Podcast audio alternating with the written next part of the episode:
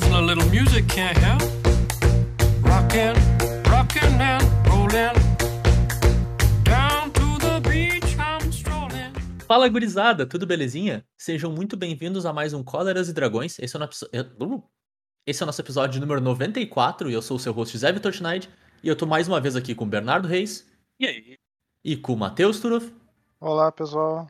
E hoje é dia 20 de fevereiro de 2022, apesar de que vocês vão ouvir a gente um pouquinho mais tarde, a gente vai estar no nosso vórtice temporal porque não vamos gravar no carnaval, vamos gravar uma semana antes e é isso aí. Então, lidem com isso. E, e essa semana a gente vai dar uma estendida no tema da, da semana passada, que a gente pincelou, que talvez a gente falasse nisso em breve, e fez sentido pra gente falar essa semana, né? Que é sobre o estado da, da história do Magic hoje, pós-Guerra da Centelha, o que, que a gente tá vendo hoje. E pra, ah, vamos dizer assim, dar um pouco de, de pano pra isso, falar um pouco sobre Firexia, sobre Firexianos, sobre a sua origem, o que que são, ah, onde vivem, do que que se alimentam, veja sexta-noite no Globo Repórter, né? E, e dar um pouquinho dessa base, assim, porque aparentemente a gente tá vendo um, um certo retorno de figuras firexianas por aí, e talvez seja o grande próximo momento da história do Magic pós-Guerra da Centelha de novo, né? E é uma história bem longa, uma história bem complicada e talvez até problemática. Vamos ver o que, que, que, que vai se desenrolar nos próximos meses aí, mas a gente vai passar um pouquinho então dessa base do que, que são firexianos, o que, que é firexia, o que, que já passou aí por todos esses anos onde eles foram várias vezes centrais para a história e para o desenrolar do, do lore do Magic, né? E o que que tá se desenhando aí, né? O que que a gente acha que pode acontecer nas histórias das próximas edições aí. A gente viu um pouquinho no decorrer do último ano e meio aí, mais ou menos. E talvez esteja acelerando dado o que a gente tem de coleções anunciadas para esse ano, né? Então, vem com a gente nessa falar um pouquinho sobre Firexia. Listen, boy, someday when you are older, you could get hit by a boulder while you're lying there screaming, Come help me, please. The seagulls, Bom, então vamos começar respondendo uma pergunta mais bem simples, assim, bem alto nível. O que, que são firexianos? Matheus, o que, que são firexianos? É de comer? É, então, ah, os Firexianos, eles são basicamente uma raça, entre aspas, dentro do Magic, de, de Uhum. criaturas ah, meio biológicas, meio artefato. né? Eles são uma, uma junção dos dois, assim. Uhum. E eu tenho a impressão de que eles são o- os vilões com maior número de aparições do Magic.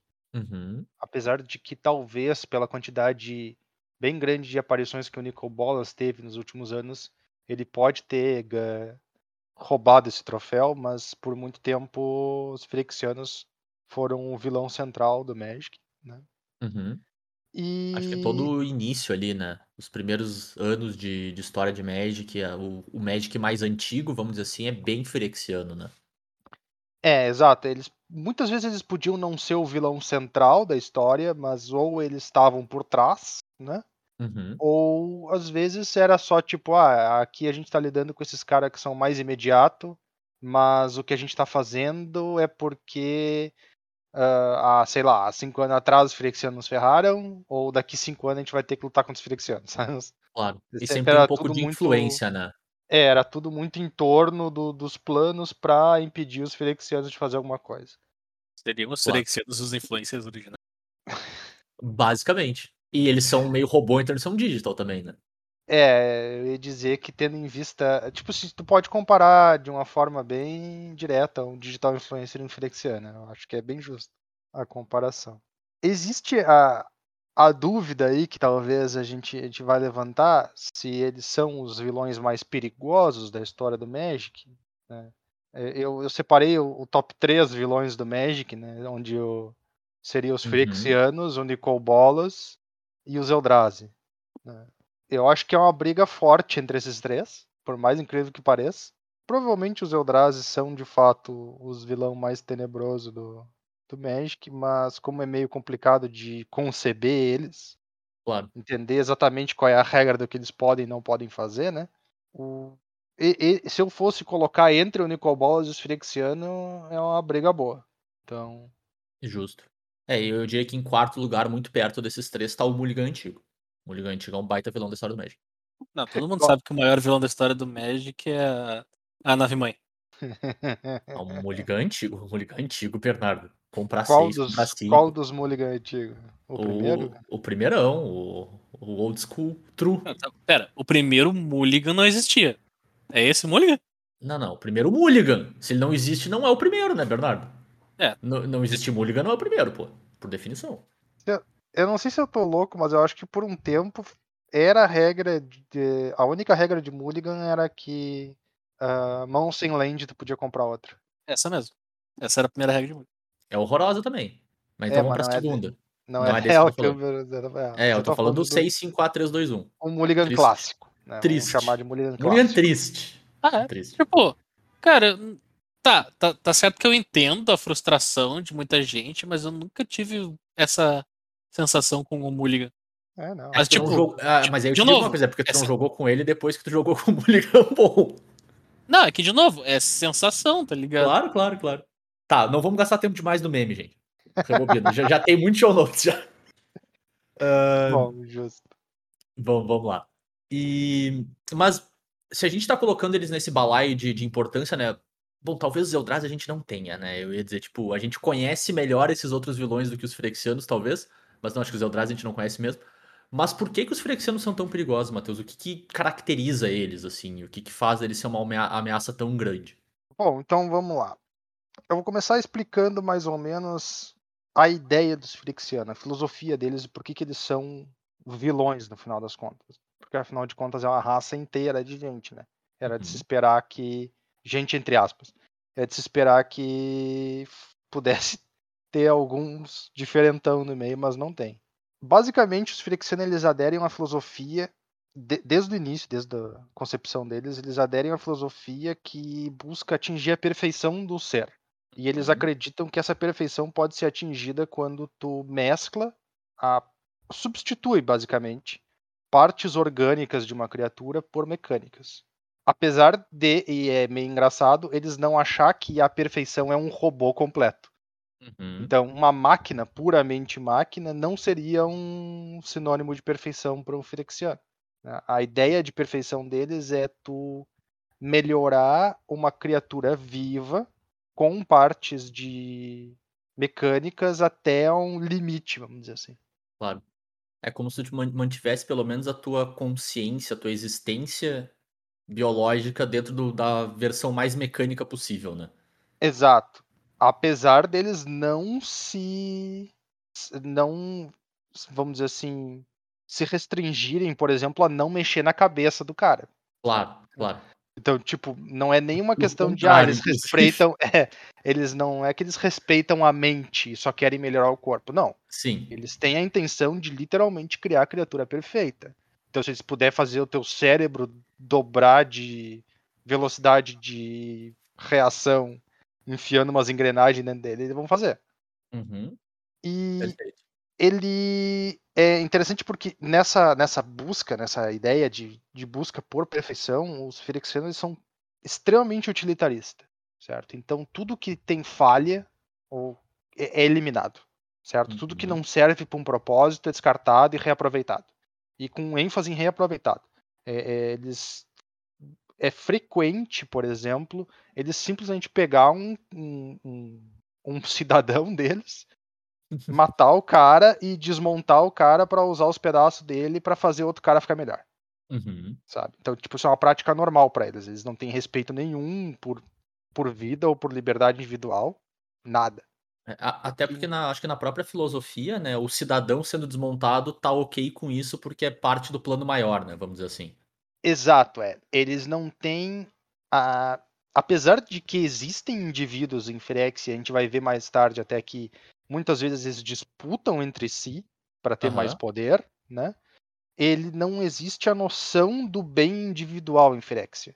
Toda a noção é o bem de Phyrexia, tudo pelo objetivo de Phyrexia. Então, sim, um Phyrexiano normal não se incomodaria de ser desmontado pro bem de Uhum. Phyrexia, sabe? Claro. Mesmo que isso resultasse na morte dele. né? Então Sim. é bem, bem maluco, bem maníaco mesmo.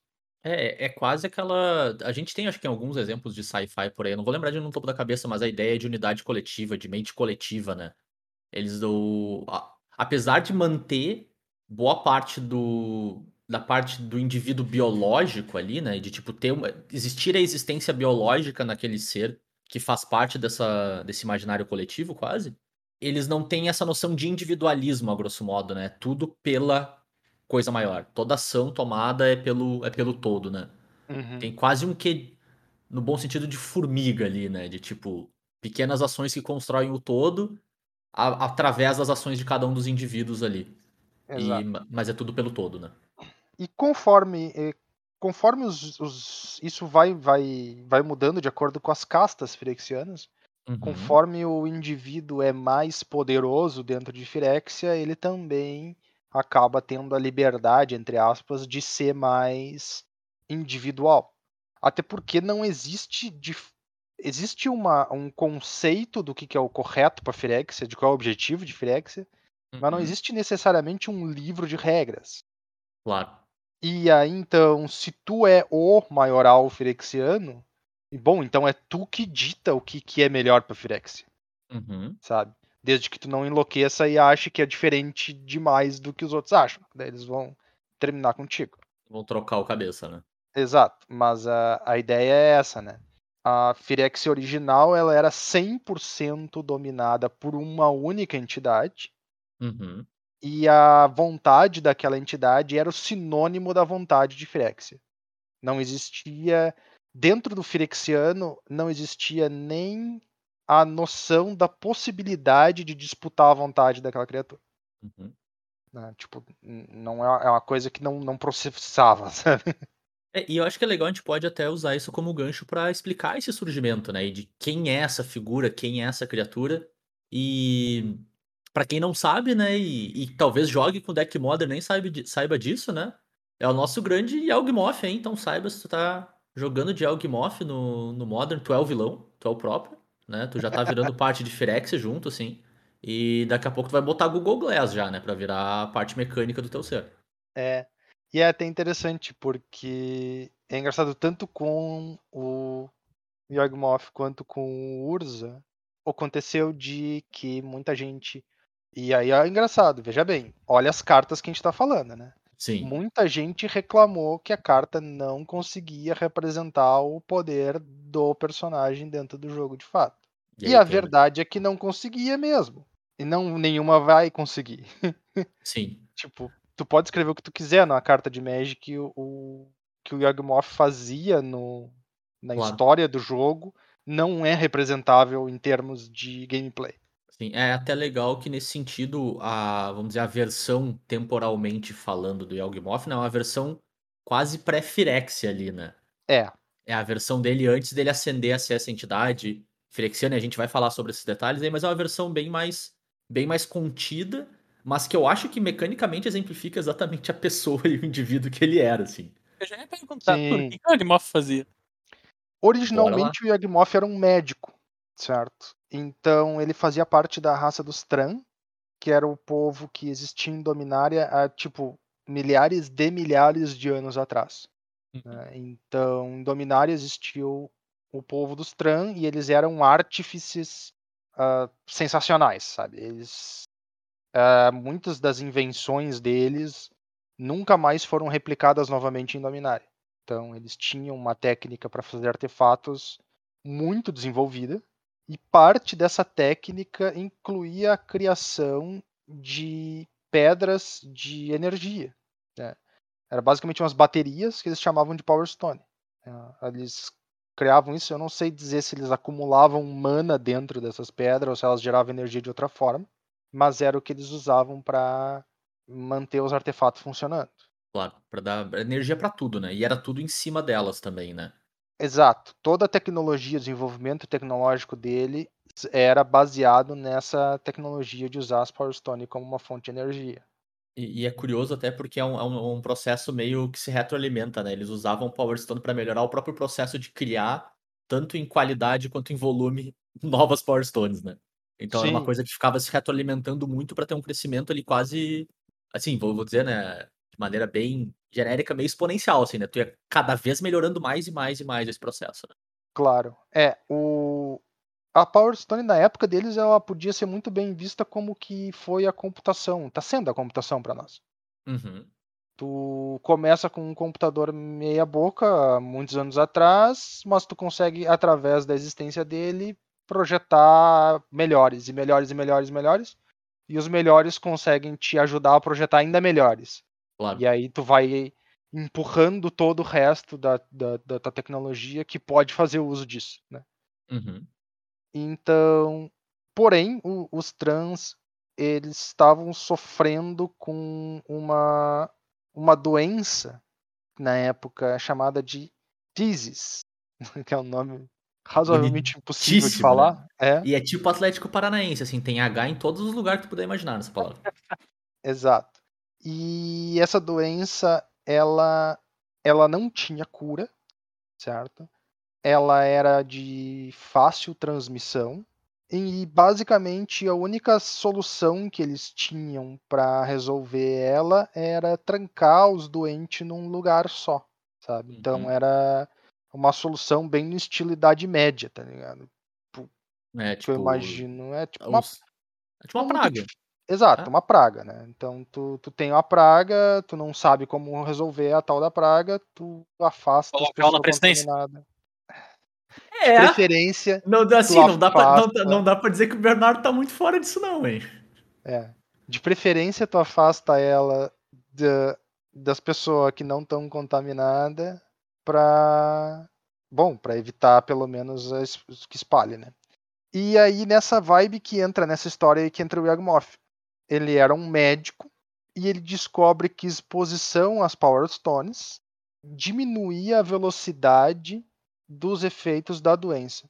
Então ele conseguia aplicar tratamento nos infectados, expondo eles à radiação das Power Stone, certo? E, e é interessante, acho que é legal colocar aqui, né?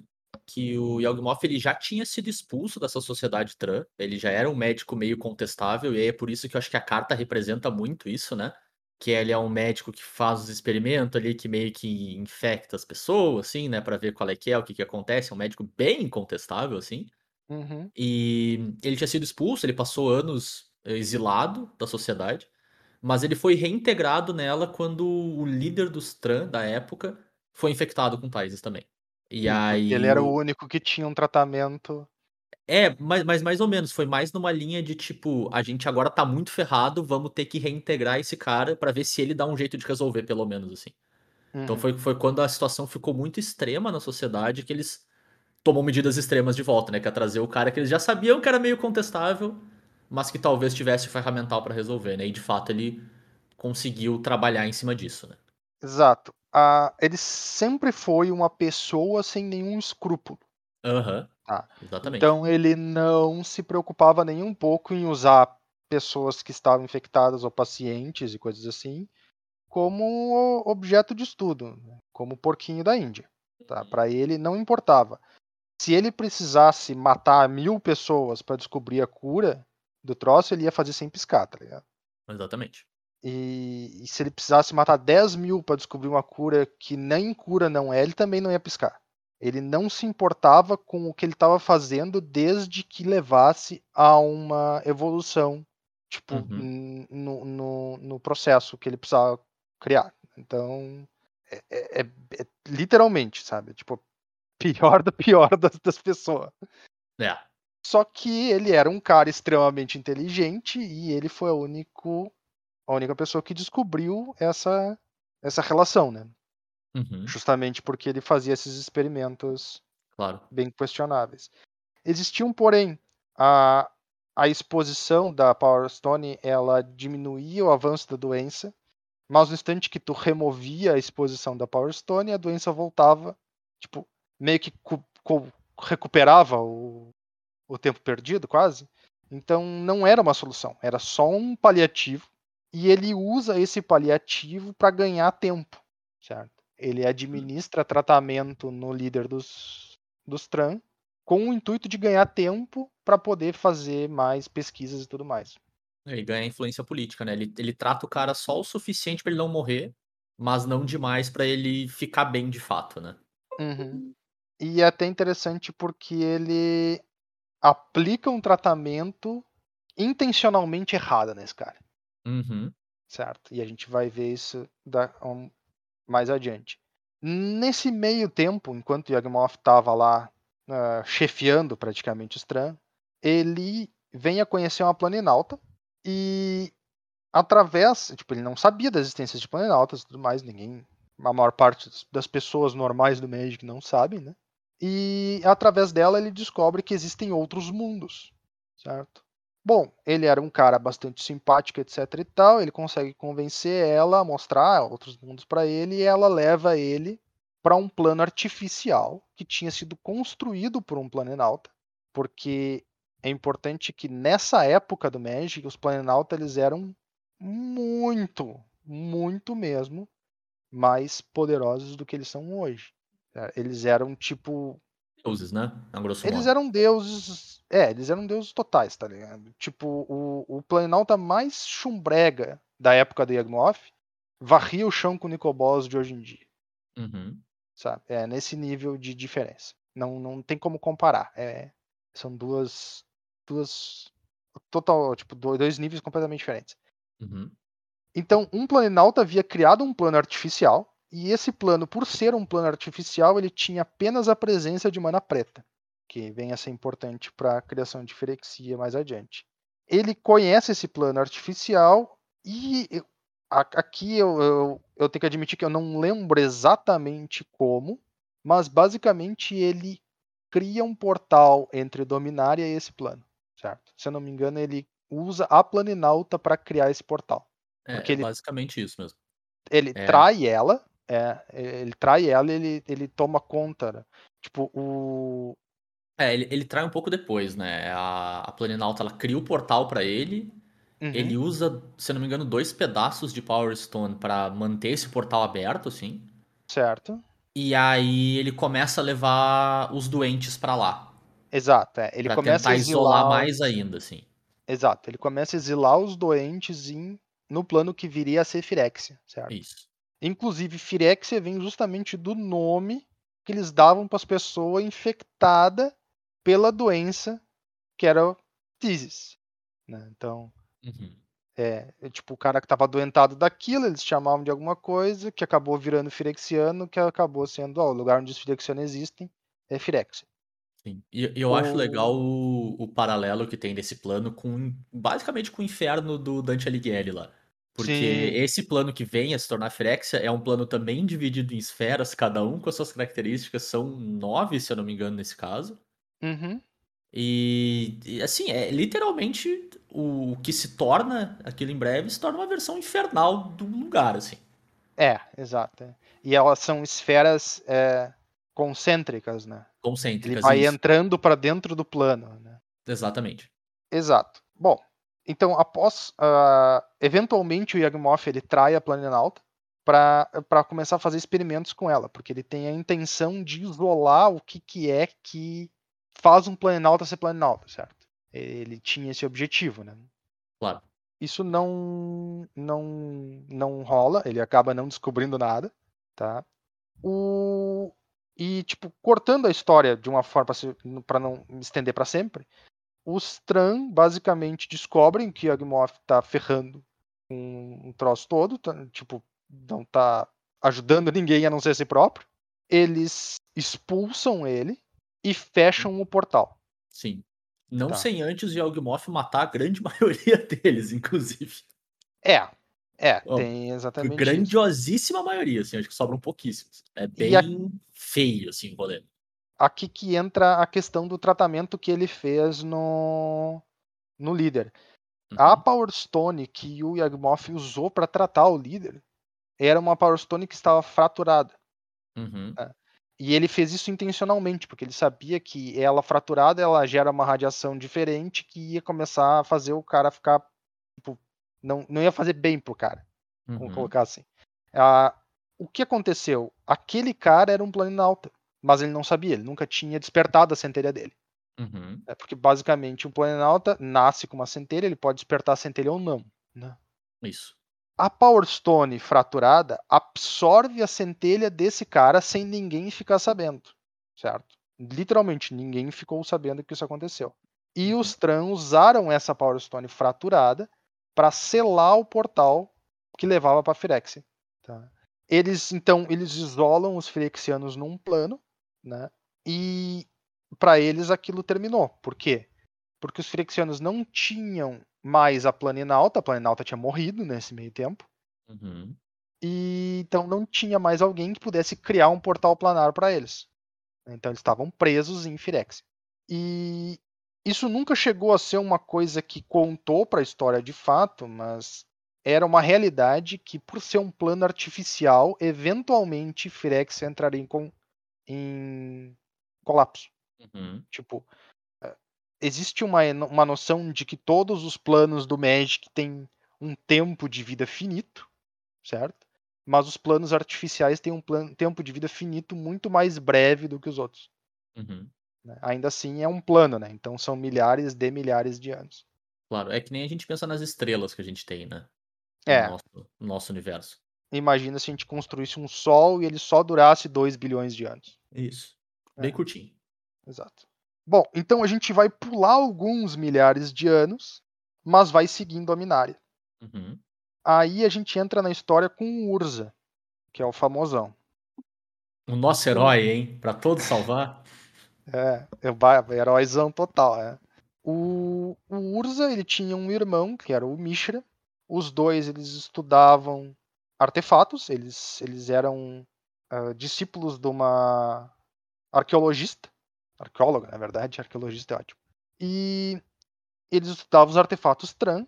Eles encontram numa caverna a Power Stone que foi utilizada para fechar o portal de Firex o que, que acontece? Aquela é uma das únicas Power Stone que são encontradas ainda funcionando. Né? Nunca tinha se encontrado uma Power Stone que tinha fun funcionando ainda. Então eles brigam pela posse dela e acabam ficando cada uma com a metade dela. Uhum. A Power Stone que já estava rachada acaba se dividindo. E aí o que acontece? Eh, a rixa entre eles aumenta. Eles cada um segue o seu caminho. E eventualmente essa rixa que que tinha entre eles, ela vai estourar em guerra, afinal, um deles estava ajudando um reino, o outro estava ajudando o outro, os reinos já não fechavam muito legal um com o outro, aí eles descobrem que o. Ambos descobrem que o outro está envolvido com outro troço, eles já começam a, a, a fechar uma rixa e estoura numa guerra. Essa guerra, que é conhecida pela Guerra dos Irmãos, ela vai acabar tornando quase uma guerra mundial em Dominária. Uhum. Que ela vai, ela vai juntar diversos povos, ela vai destruir um monte de coisa.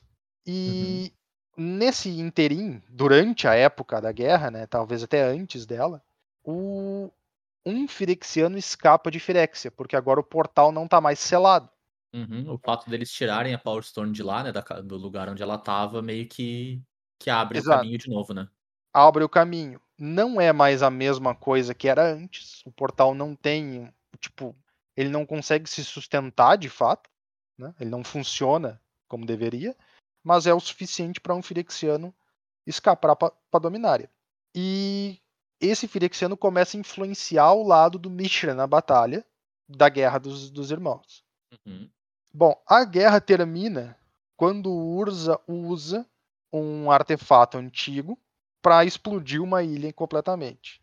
né? Ele, o, o Silex, que é artefato que o Carne, inclusive, tem intenção de usar para explodir Firex hoje em dia, foi usado pelo Urza para ganhar a guerra.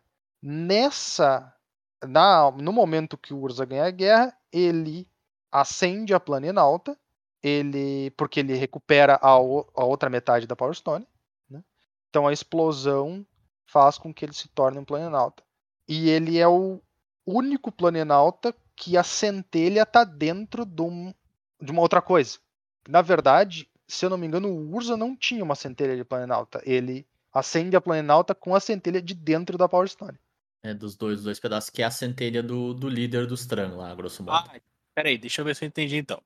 O cara que era um Planeswalker e não sabia disso, teve a centelha roubada pela Power Stone do, do experimento do Yagmov. Aham, E essa Power Stone fraturada foi dividida em duas, sim. que foi para cada irmão. E daí, quando Aham. eles se enfrentarem, a Power Stone explodiu, essa centelha foi transferida pro Urza. Exato. Foi transferida a médio também, porque um, um dos, um dos aftermaths dessa explosão é que as duas, as duas metades da Power Stone foram enfiadas nos olhos do Urza. É mais, é mais correto afirmar que a consciência do Urza foi transferida para dentro da Power Stone, É, pode ser. certo?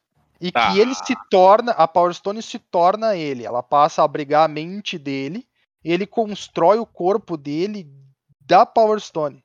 Tá. Tá? Uma salada, Que- Bernardo. Ele faz isso mais de uma vez ao longo da história, inclusive. Tá, então peraí. É. Então o Urza vira uma consciência que tem como núcleo a Power Stone, e a Power Stone constrói o corpo físico que a gente vê. Exato. É, é mais correto afirmar isso do que o contrário. Beleza. Certo? É, existe mais de um momento onde o corpo físico do Urza. Porque os planinautas eram muito duros naquela época, tipo, duro, duro, tá ligado? Tipo, de tu destruir parte do corpo deles e eles recuperar aquilo facilmente. Só que o Urza, ele mais de uma vez, ele foi completamente desintegrado.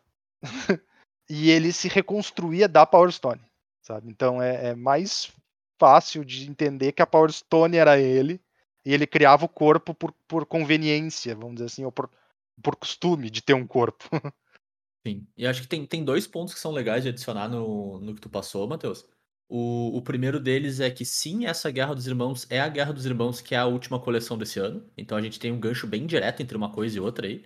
Então a Uhum. gente, a gente já contou, né? Essa história já foi contada tanto em, em livro, na época que tinha aqueles livros grande, bonitão e extremamente confuso sobre a história de Magic, né? Já foi contada em edições também, mas agora vai ser recontada. A gente não sabe, né, se vai ser um só um flashback, se vai ter um pouquinho de retcon, não duvidaria de nada. Mas se ela vai ser recontada é porque ela vai ser importante, a gente potencialmente vai estar vendo reflexos dela de novo, né? Sim. E o, o segundo ponto que eu acho que é bem importante é, tipo, o gatilho do, do Urza decidir, é, deu ruim, eu preciso explodir o bagulho todo, é que o Mishra tava basicamente infectado, ele, tava, ele tinha se tornado um Ferexiano, a grosso modo, né? Sim. Por, por influência do, desse agente infiltrado, né, que a gente comentou mais cedo, e o Urza não entendendo o que diabos estava acontecendo, porque ele não conhecia ainda, né? Ele viu o irmão dele, depois de um, de um golpe que ele acerta, tá bem misturado, assim, né? Bem como a gente co- comentou, né? Parte orgânica, parte metálica, sem entender o que, que era aquilo, pensou, eu preciso acabar com isso agora, porque senão eu não sei o que, que diabos pode acontecer. Uhum. Spoiler, acontece um monte de coisa igual. Mas, É, mas É, pra é, todos ele dá o efeitos- desespero total, né? sim. É, ele se torna a última opção, né? Isso. Ele, Exato. tanto que ele não fazia ideia que ele ia sobreviver à utilização do artefato, Claro. né? Ele, ele literalmente ele faz a ideia de tipo, meu, é melhor eu morrer aqui, todo mundo morrer aqui, do Uhum. que deixar esses caras tomar conta, porque esses caras são tenebrosos. Tipo, É, pa- ali que ele pior. entende, É. é. ali que ele entende que não tem coisa pior que aqueles caras. Uhum, exatamente. Literalmente qualquer outra coisa. E aí a gente vai ver que o. A gente não vai ver aqui especificamente, mas se um dia a gente fizesse um episódio desse sobre a história do Urza, a ideia de que qualquer outra coisa é uma solução melhor do que os Firexianos, ela é levada ao extremo. É, é. Então a, a gente até, eu até brinquei, né? Que eu chamei Urza de herói. Cara, o Urza é uma figura absolutamente problemática, assim. É, ele é tão monstruoso quanto o Yagmoth, Quanto praticamente. próprio. Exato. Só que a diferença é que ele não tem intenção de dominar ninguém. Sim. Então é, é- a ideia dele é nobre. Aí Eu preciso salvar o mundo disso. Só que isso é tão terrível que qualquer coisa que eu fizer justifica, Uhum. certo? E eu, tipo, eu acho que o- os próximos pontos da história é o que começa a justificar isso até com mais força, né? O que acontece logo depois da explosão, né? E, e- e toda a relação que ele desenvolve com Firexia logo depois disso. Acho que talvez seja o principal motivo dele levar isso às últimas consequências, né? sim. Pois é, então, o Urso se torna um planenauta e fica sabendo da existência de Firexia, né? Através do Uhum. fato do que eles fizeram com o irmão dele. Então ele julga que é importantíssimo destruir Firexia, certo? Esse é o, o plano dele. Ele não tem. Ele. é- ele se torna o objetivo de vida dele. Eu preciso Claro. destruir Firexia porque Firexia é coisa, a coisa é ruim. Uhum. E então ele vai dedicar literalmente todos os milhares de anos da vida dele para esse objetivo. De início, ele tenta uma aproximação bem mais direta, tipo, literalmente construir máquinas de guerra e invadir Firexia. Ele Uhum. faz isso mais de uma vez e falha 100% de todas as vezes. É, ele ele não chega nem na metade dos núcleos. A gente falou que era 9, o mais longe que ele chegou foi no quarto. E É. não consegue ir adiante. É importante entender assim, ó. Firexia era uma, um- uma ameaça tão grande que mesmo os planinautas, que eram literalmente deuses na história do Magic, não tinham chance contra Firexia. Uhum. né? O, o Urza ele recruta, acho que são cinco ou mais planinautas. Nove. É, Nove. Então, ou, ou mais, é cinco ou nove É. eh, planinautas que ele recruta eles pra ir destruir Firexia. Ele não contente com a ideia de só ter os planinautas, ele ainda constrói umas armaduras enormes pra eles, tipo uns Megazord mesmo, aume- que, que tinha o objetivo de aumentar um monte o poder dos caras, e que de fato funcionavam pra aumentar um monte o poder dos caras. Eles invadem Firexia, eles chegam no máximo na quarta esfera, né? E, Uhum. tipo, metade dos planinautas que vão com ele morrem e ele tem que ir embora e fugir e deixar os loucos se virar por conta própria. Uhum. Inclusive bo- botando embaixo do ônibus pra ele poder fugir. É. Então, esse era o nível de perigo que era a Firexia. Uhum. Era, na época, a força dentro do multiverso mais poderosa que existia. É. Então, bom, ao longo dos anos que o Urza enfrentou Firexia, ele vem a conhecer o que eu acredito que é o único exemplo de um Firexiano que trai Firexia. Certo? Uhum. A Firexia ela tinha uma. Ela colocava agentes ah, Infiltrados, basicamente. infiltrados assim, né? é, em, em- em Dominária, né? E em outros planos também, mas principalmente em Dominária, porque a Firexia sempre tinha o objetivo de tomar conta de Dominária, que é o maior plano, né? Ele é um- era um plano meio central dentro Uhum. do multiverso. E Dominária é o plano central dos planos? Eu não sei se ainda é, mas por Ele muito é, tempo tipo, foi. Ele é o primeiro plano, é isso? Hum, Não, sei, se é o o primeiro. Mas pe- pensa, é, é quase um central de geografia, assim. É, Ah. Ele meio que ficaria no meio do multiverso. é tipo assim, ó, na, na ideia do multiverso antigo do Magic, Dominária era meio que uma Europa da vida, Uhum. sabe? Tá ali no centro do mundo, vamos dizer assim. Uhum. Assim Aham. como no mundo antigo nosso, né? E, e o. Claro que a, a estrutura do multiverso não é necessariamente uma coisa física, então isso ainda Uhum. pode mudar, né? Mas Dominária era, ela tinha esse papel central e era o plano mais importante. Então, Firexia sempre tinha o objetivo de ah, dominar Dominária. então eles tinham esses agentes infiltrados e um desses agentes era a Shantia. tá? Ela foi uma pessoa que nasceu em Dominária e foi raptada por Firexia e foi transformada num agente firexiano. Para ser um agente infiltrado, ela tinha o mínimo de modificações feitas nela. O mínimo do mínimo. E eu não sei se foi isso ou o que, que aconteceu necessariamente, qual foi o erro, o que, que mas ela tinha memórias da vida antiga dela e isso facilitou que ela deixasse de seguir Firexia, certo? Uhum. Então ela, sei lá, foi feita às pressas, vamos dizer assim, e os caras não limparam direito lá ela, ela ela era a minazinha lá do Eternals, do, É, o, era a o- Angelina Jolie do, dos Firexianos. o meu entendimento é assim, eu não entendo nos detalhes do porquê, mas é que tem um pouco a ver com a Hearthstone também, que era um artefato que ela tinha, que era meio que o coração dela, Uhum. e isso meio que não, não foi retirado nas modificações e permitiu que ela conseguisse quebrar essa influência, assim. Então, É. artefato que tem um, um pouco de Power Stone nele, até onde eu entendi, lendo. Então, ele tem um pouco dessa, dessa energia que talvez tenha ajudado, vamos dizer assim, a, a infecção a não ter se alastrado tanto, né? Uhum. É, ela tinha essas. Ela tinha alguma característica que provavelmente não foi projetada, né? Mas que permitiu que ela. Ela basicamente ela se alia ao Urza, o Urza salva ela dos Firexianos, ele, quando ele percebe que ela tem uma. Ela tem uma mente própria, né? Que ela não, Uhum. não segue cegamente o, o esquema. E ela passa a ajudar ele, certo? Ela vive lá o seu, sei lá, se não me engano, 200, 300 anos praticamente ajudando ele, mas eventualmente ela morre. Uhum. E diversos anos depois da morte da Shantia, o Urza está pesquisando viagem no tempo. Então ele constrói uma máquina capaz de fazer viagens no tempo. Só que tudo que passa pelo portal temporal da máquina é destruído, exceto prata. Ele descobre que a única coisa que ele consegue fazer passar pelo portal é prata. E aí ele cria o Carne, que é um golem de prata. Só que o, o, o Urza ele podia fazer todo tipo de artefato na época, mas ele não tinha como criar uma criatura com consciente. Uhum.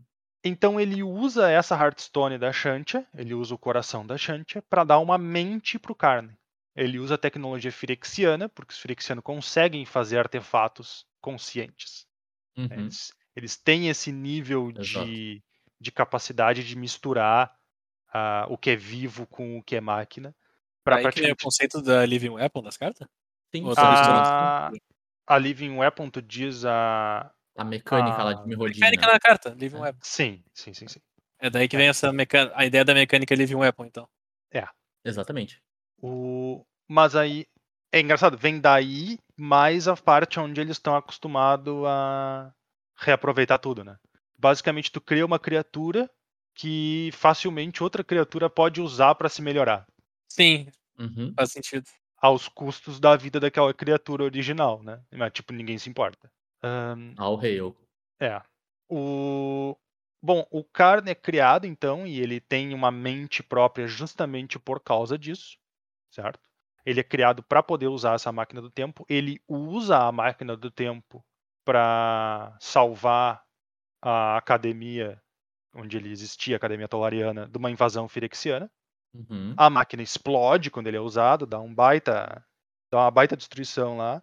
E o, o- como resultado final, acaba que o Urza desiste de tentar mexer com a noção temporal. Tipo, ele entende que aquilo é perigoso demais para poder ser mexido. Claro. Cara, e aqui eu quero tirar uma dúvida contigo, Matheus, que nas minhas pesquisas eu não achei uma resposta satisfatória o suficiente e eu fiquei muito chateado com isso. Que é o, que é o seguinte. Lá quando o Urz e o Mishra abrem o portal, abrem o caminho pra Firexia sair de Firexia de novo, né? A gente tinha a ideia de que eles estavam presos lá dentro de Firexia, não podiam sair. E aí, durante algum tempo, depois, depois de tudo que aconteceu e tal, depois do Urz ascender, o Urz é meio que perseguido por eles. Por diversos planos. Sim. Como é que eles vão pra outros planos? Pois é, então, Essa é uma parte que eu não entendi at all da história. Existe uma questão que é a seguinte: quando o Urza acende a Planalta, né, ele explode a ilha inteira lá do com o artefato, o Silex. Silex. aham. Aquela explosão reverbera ao longo de todo o multiverso e vai ter efeitos em, em, tipo, em todo o multiverso em si. Uhum. A gente viu semana passada, na verdade agora, pro pessoal retrasado, quando o- a primeira guerra dos Kamis foi quando o véu que separava o mundo dos espíritos do mundo real ficou frágil demais. E isso foi o resultado da explosão do Silex do Urza. Hum, entendi. Num outro mundo, tá ligado? Então, tipo, a questão é. Nunca fica claramente esclarecido, se eu não me engano. Mas ah, a teoria, tipo, a ideia é que o, o enfraquecimento da estrutura do multiverso permitiu que os Firexianos criassem portais entre os planos. Entendi. Era via portal mesmo, assim. Não era Exato, um- eles Eles tinham não como estavam planeswalkando de fato. eles não eles não conseguiam é, eles, é, é tipo nessa época o Firexiano ele era ele era meio averso ao Planalta Uhum. tipo se eu não me engano inclusive quando o Yagmoth descobre a existência dos Planalta lá no início para início de conversa é porque a Planalta que ele descobre que é um Planalta ela é imune à doença Uhum. ela é imune àquela doença. E por ser imune à doença que deu origem aos Firexianos, os Firexianos não conseguiam converter planinautas, Claro. certo? Então, se tu era um planinauta, os Firexianos podiam te capturar, te desmanchar e fazer o que quisesse contigo, mas eles não conseguiam te transformar num Firexiano. Porque Uhum. eles faziam isso, eles capturavam todo tipo de ser vivo e transformavam em Firexianos. Claro. Entendi. Não, tô satisfeito. Tô satisfeito. É, é bem, é bem convoluto, mas é, não, basicamente não, mas- naquela época os Firexianos eles conseguiam criar portais para outros planos, Entendi. inclusive para a Dominária. Sim, e pra dominar a gente sabia que tinha, pelo menos, né? É, mim... é interessante porque o portal original ele deixa de funcionar quando o, o Silex explode. Entendi. Eles fazem Mas outro eles, mesmo. eles conseguem criar outros portais, né? Eles, Entendi. eles aprimoraram a tecnologia deles em Firexia a ponto de conseguir construir esses portais. Perfeito.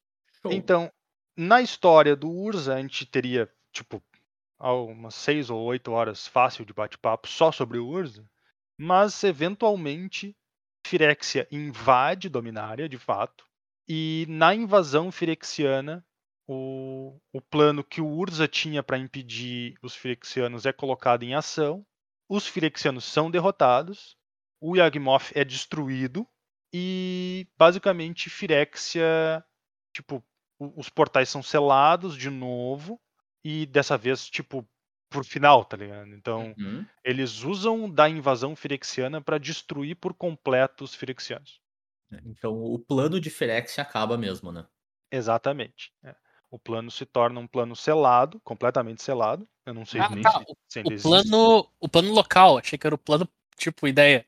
Ah, não, não, não. Não, o, não. plano, o plano mundo. Ah, tá, o mundo, Firex, o local Firex É, acaba. O tá, mundo não, Firex acaba. Isso. Exato. plano ficou meio confuso agora. É, Justo, o, justo, mundo, justo. o mundo Firexia termina, deixa de, Aham. deixa de existir, basicamente, para todos os Uhum. efeitos. E os Firexianos são destruídos e Yagmoth é destruído. Beleza. Certo. Bom, inclusive a gente tem uma carta que é a tumba de Yagmoth, né? que é a Urborg. Urborg. Exato.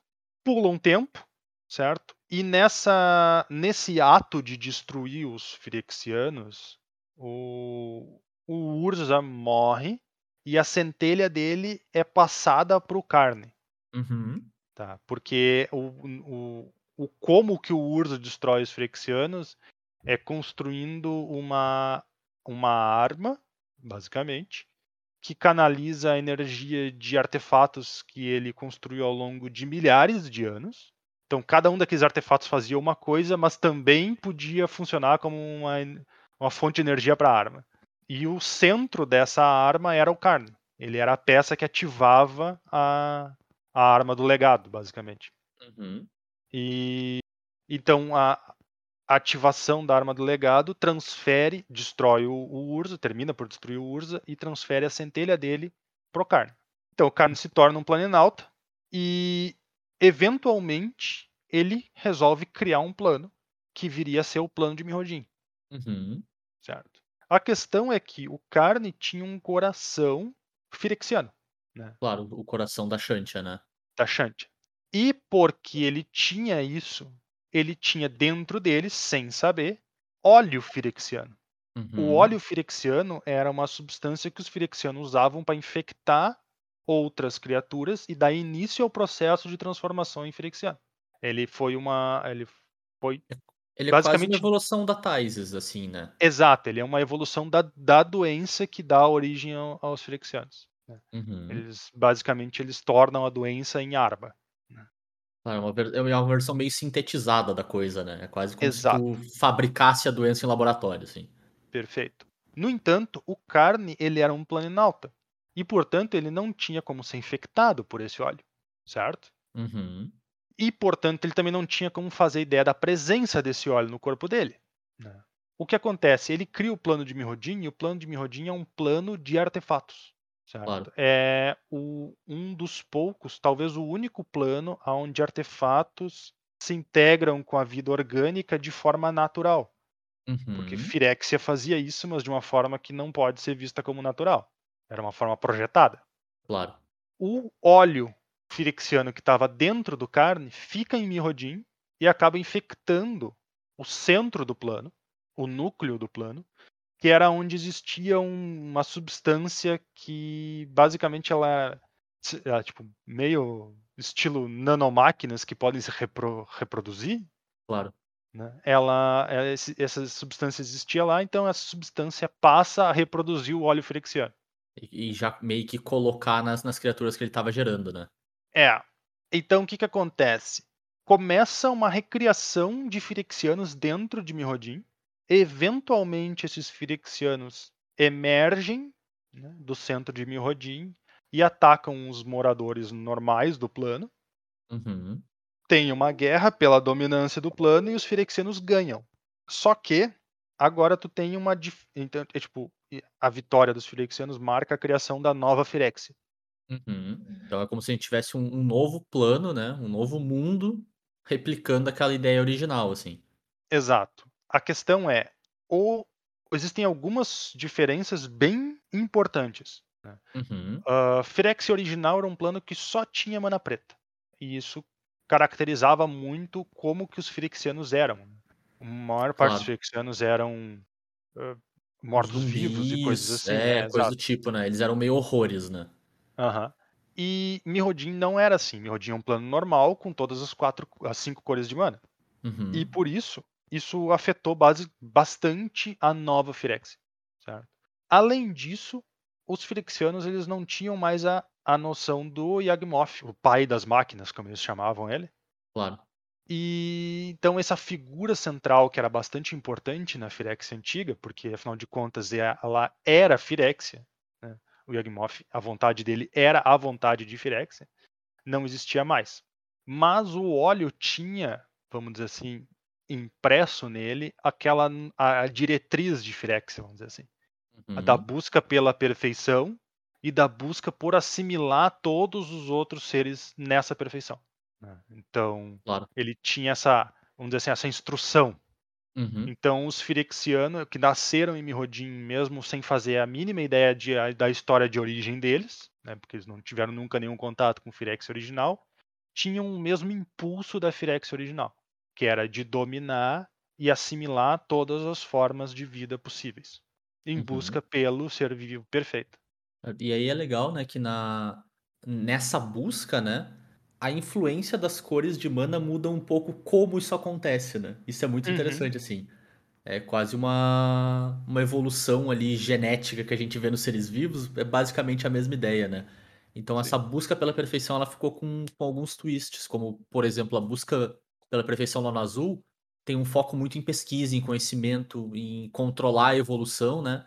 E projetar, né? Tu quase desenhar como que é o ser perfeito de um jeito meio meio Frankenstein, quase assim.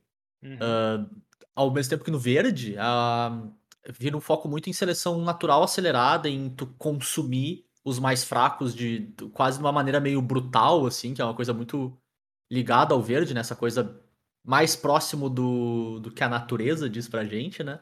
E, e a evolução vem através de tu sobreviver, né? Conforme tu Uhum. vai, vai passando gerações daquela tua versão lá, tu tá virando uma versão mais forte de ti mesmo, né?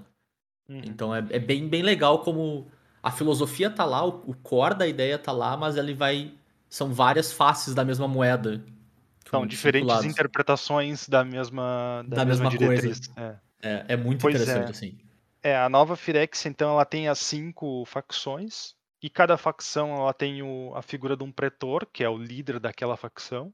Uhum. Então já percebe-se que a nova Firexia não é exatamente tão unida quanto a Firexia antiga. né? claro. Ela não tem uma figura central. Inclusive, os pretores disputaram muito poder entre eles. Uhum. né? E aí, como tu mesmo disse, cada um tem a sua a sua interpretação da diretriz original. Então, no sentido de que o, o- a facção preto que era controlada pela Sheldred é basicamente a mesma coisa que a Firex antiga. Ela é a que tem menos personalidade nova. né? Uhum. Ela é, é uma fotocópia da antiga. Mas aí, por exemplo, o azul, como tu mesmo chamou a atenção, ele tem esse foco em projetar. O branco se torna a facção mais dogmática, então ela meio que segue o ensinamento firexiano quase como uma religião, Uhum. enquanto o vermelho acaba se tornando a facção meio estranha, porque como a mana vermelha ela é caracterizada pelo por tu seguir o teu impulso e a tua vontade, ela é a mais individualista de todas elas Uhum. Acaba que os Firexianos da facção ah, da Mana Vermelha, são liderados pelo Urabrask, eles não são eles são mais afastados do resto dos outros do, do, do- de Firexia. Uhum. Inclusive ah, com o fato de que o- os últimos sobreviventes dos Mihanianos se esconderam no território do Urabrask e o Urabrask não perdeu tempo caçando eles para exterminar eles, sabe? Porque Claro. ele não tinha vontade de fazer isso. Apesar da diretriz de, de Firexia dizer claramente que o que importa é Firexia e tudo tem que virar Firexia, ele literalmente não, não deu bola Sim. porque não era parte da vontade dele. né? Então ele, ele, é, ele é quase um, um não firexiano, praticamente, apesar de ser bastante firexiano. Claro. Eu, eu tenho uma pergunta, não sei se é o momento ainda. A gente tá Hum. falando recém de Nova Ferex. Em que momento o KOF aparece? O cofre do martelo? É. É exatamente aqui. O Eu, cofre eu do adoro, que, martelo- eu adoro que tu- quando tu fala de KOF pra alguém que sabe quem é o KOF, a pessoa sempre vai dizer o KOF do martelo? É o do Porque martelo. é muito massa dizer KOF do É, martelo. né? É, não, é um ótimo nome. É um nome Tipo, vai todo sensacional mundo mesmo. confirmar. O KOF do martelo? Só cofre tem do um martelo. KOF, mas é o KOF do martelo. Exato. Pois é, então é exatamente aqui. É, a- ele aparece na, durante a guerra. é, ele e a Elspeth tentam ajudar os Mihanianos para ganhar a guerra. O Koff é um planalta nativo de Mirrodin. Né? Ele é um Vulshot, que é um Uhum. pessoal dos vermelhos de Mirrodin. E, bom, mesmo com a ajuda dos Planalta, eles não ganham a guerra. os Mihanianos perdem e perdem feio. Perdem até porque os, se os Planinauta antigo em 9 não deram conta, os novos É, em os- 2, né? É, a Lá única dentro. vantagem que os Planaltas ainda têm, ou talvez a gente vai ver ainda tinham, É. é que eles não podiam ser dominados pelos Firexianos. Uhum. Então os Firexianos podiam destruir eles, mas não podiam dominar eles como eles faziam com outros seres vivos. De Inclusive- que eu, que eu conheço é, de uma, é da entrelinha entre Firexia e uma transição pra Terras. É a única parte de lore que eu conheço. É, É, Pois é. brincadeira, que é, o, que é a parte onde o, o Koff e a Elspeth estão fugindo dos Firexianos, porque já deu errado. uhum, E o Koff se explode com uma magia bomba e pra mandar a Elspeth embora. É, sim, pretty sim. much. Essa é, essa é a parte que eu, que eu conheço da história. É, a historinha, ele- na historinha eles estão tentando literalmente fazer um ataque terrorista na, na, na reunião de cúpula dos Firexianos. É tipo, eles sabem que os Pretor vão estar num lugar e eles projetam para explodir uma magibomba naquele lugar para tentar matar os Pretor. A, inclusive, a, a própria existência ou a situação do KOF atualmente ela é totalmente desconhecida. Ah, sim, Uhum. isso, isso é um ponto de interrogação há anos, né? É, há, há bastante tempo. Ah, também é importante lembrar que nessa época o Carne não era um planinauta, ele tinha perdido a centelha dele, e ele Uhum. estava preso em Mirrodin, e ele estava sobre a influência da, infi- da infecção firexiana. Isso tem a ver com, com o Menarca ou é nada a ver com o Menarca? O Menarca foi só o Hum, precursor do troço. Não, o Menarca foi só o precursor. Tá.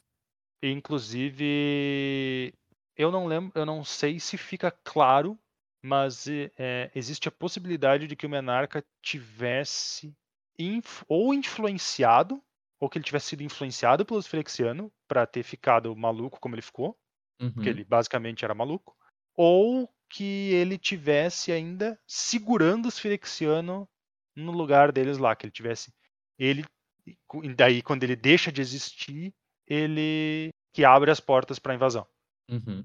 Mas o o Carne não era um planalto, ele estava infectado e os Firexianos, os pretores Firexianos, tinham ele como um grande candidato para ser o novo pai das máquinas. Claro. Eles queriam influenciar ele para ser o novo criador do, do, de Firexia, né? Uhum. Ah, Até No porque ele, ele entanto- representava muito isso, né? Ele era a origem da infecção do plano, ele era uma coisa central. é, ele é, é até interessante, porque tem- ele foi o centro da destruição de Firexia antiga, Aham. mas ainda assim ele também é o centro da criação da Firexia nova. A Firexia nova, claro. E o sendo um pelo- na época um ex-planalta completamente artificial, né? Ele é Sim. o único ser artificial que tem uma centelha. Ah, no entanto, os outros planaltas conseguem salvar ele e o Vencer dá a centelha dele pro Carne para salvar ele da infecção. Então, a centelha que o Carne tem atualmente, originalmente era do Vencer, Uhum. certo? e aí a gente tem o Carne Liberto, o Carne terroriz- liberta. aterrorizando o Modern há anos aí, hein? Exato. E O Vencer-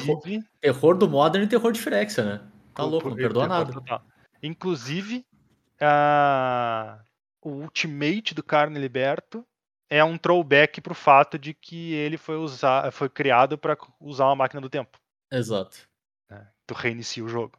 O Carne então se salva, os Phyrexianos ganham, tu tem a criação das cinco facções, certo? E Tem um novo plano de Firexia, né? um novo plano de Firexia. No entanto, esse novo plano de Firexia segue numa situação muito semelhante com a Firexia original. Uhum. Ele está fechado, certo? Os Firexiano novo não tem tecnologia para sair de dentro de Firexia e não existe Planalta Firexiano, por definição. Claro. Então eles estavam lá, né? eles eram o terror de quem existia Uhum. lá, mas eles não eram o terror do multiverso. Sim. E teoricamente numa situação favorável pro multiverso, né? Como a gente falou mais cedo, os planos artificiais têm uma vida mais curta, né? Sim, Então, em teoria, seria uma coisa que daria pra deixar o tempo levar, né? Assumindo que tá Exatamente. tudo bem, né? Uhum. É, tendo em vista que não tinha mais praticamente o que se salvar de Mirrodin, Uhum. Né? então fechado lá na caixinha deles, eles não eram plano de ninguém. Claro. né? A gente vai ver que, claro, isso não, não, não dura muito. É, e, e até então, eu acho que é legal botar esse gancho. Foi a última vez que a gente, até bem recente, né? Tinha sido a última vez que a gente tinha qualquer notícia sobre, né? Uhum. É isso aí que aconteceu. É esse o estado do, do plano. Mirrodin foi pro caralho. E, mas tá. É isso aí. Agora Nicol Bolas é o cara, né, meu? Nicol Sim. Bolas é o vilão. Exatamente. Então, vindo mais recentemente, a primeira vez que a gente tem uma menção aos Frixianos em, em Dominária, quando a gente retorna à Dominária, Uhum. o pessoal da Gatewatch está tentando recrutar planenautas para lutar contra o Nicobolas, porque eles já sabem que o Nicobolas vai tipo, tem um plano em ação, né? E vai Uhum. tocar o terror. E o Carne menciona que ele tem como prioridade adquirir o Silex e usar para destruir certo? Ah, no Uhum. entanto, o pessoal até consegue convencer ele de que, meu, Firexia tá lá e não vai a lugar nenhum. Sim. Então, tu tem, tu tem tempo. Tu pode vir ajudar a gente a derrotar o Nicol Bolas antes, e a menos que tu morra lutando contra o Nicol Bolas, tu vai poder ir em Firex e destruir Firex depois. Claro. É, e esse é o total caso. to- tava vendo o Vietnã, né? A prioridade dele é lidar com os traumas do passado dele, no fim das contas, né? Exato. Da, dos planaltas que existem hoje, o Carne e o Teferi, se eu não me engano, são. Bom, na verdade, o Carne, o Teferi, a Elspeth e o Koff Uhum. são os que têm noção Contato, É. né? do que, que é um Firexiano.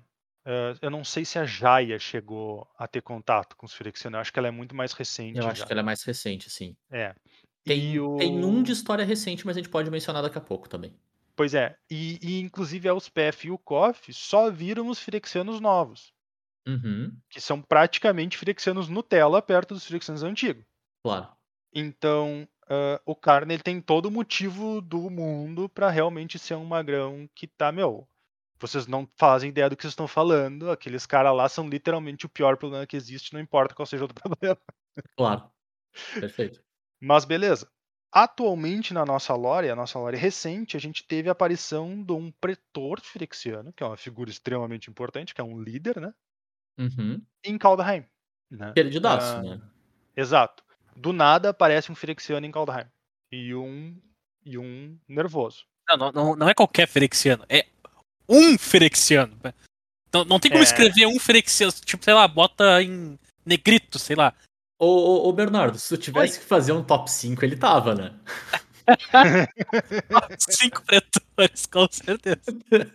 É interessante porque os pretores são feitos para ser figuras extremamente poderosas e é um caso onde o pessoal da Wizards foi bem sucedido em colocar isso nas cartas.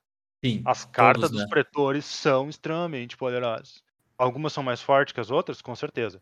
Mas nenhuma delas tem. Todas têm efeitos que tu percebe que são bastante violentos. Não, eles são, Impactantes no jogo, eles né? são cartas míticas com propósito que não é só ser bonito. Uhum. Eles realmente jogam. É, e quando eles estragam, eles estragam mesmo. E, Não- e não aí, brinco. quem que, quem que tá em Kaldheim, Turo? Quem que invadiu? Ou, enfim, a gente vai tentar especular como que diabos ele foi parar lá, né? Exato. Bom, uh, Vorinclex invadiu Kaldheim. Então, a aparição de Vorinclex em Kaldheim, o Pretor Verde, Uhum. e em Kaldheim ele influencia, eu vou colocar entre aspas, influencia o Tibalt a criar uma distração, Uhum. porque ele queria fazer alguma coisa importante. E o criar a distração que o Tibalt faz é literalmente toda a história de Kaldheim. Sim. Basicamente. Eh, Kaldheim é um plano baseado em mitologia nórdica, então dentro de Kaldheim tem a noção, ele, ele não é um plano concreto, ele é dividido em esferas dentro, não concêntricas que nem Firex, Sim. mas ele tem esferas ah, que, que, que compõem todo o plano, e essas esferas não, não têm contato entre elas. É possível a criação de portais entre elas, mas elas não têm contato. E o eventual contato dessas esferas é o que os pessoal de Kaldheim chama de Doomskar, que é uma, um evento que geralmente causa uma grande destruição, tanto que é uma cólera. Uhum. Né? Doom- Doomskar é uma, uma, a cólera branca de Kaldheim. Que é basicamente o Ragnarok, né? Da versão do. Versão Magic, né? Exato. Bom, basicamente o que o, o Tibalt faz em Kaldheim é criar o maior Doomskar que eles já tiveram, né?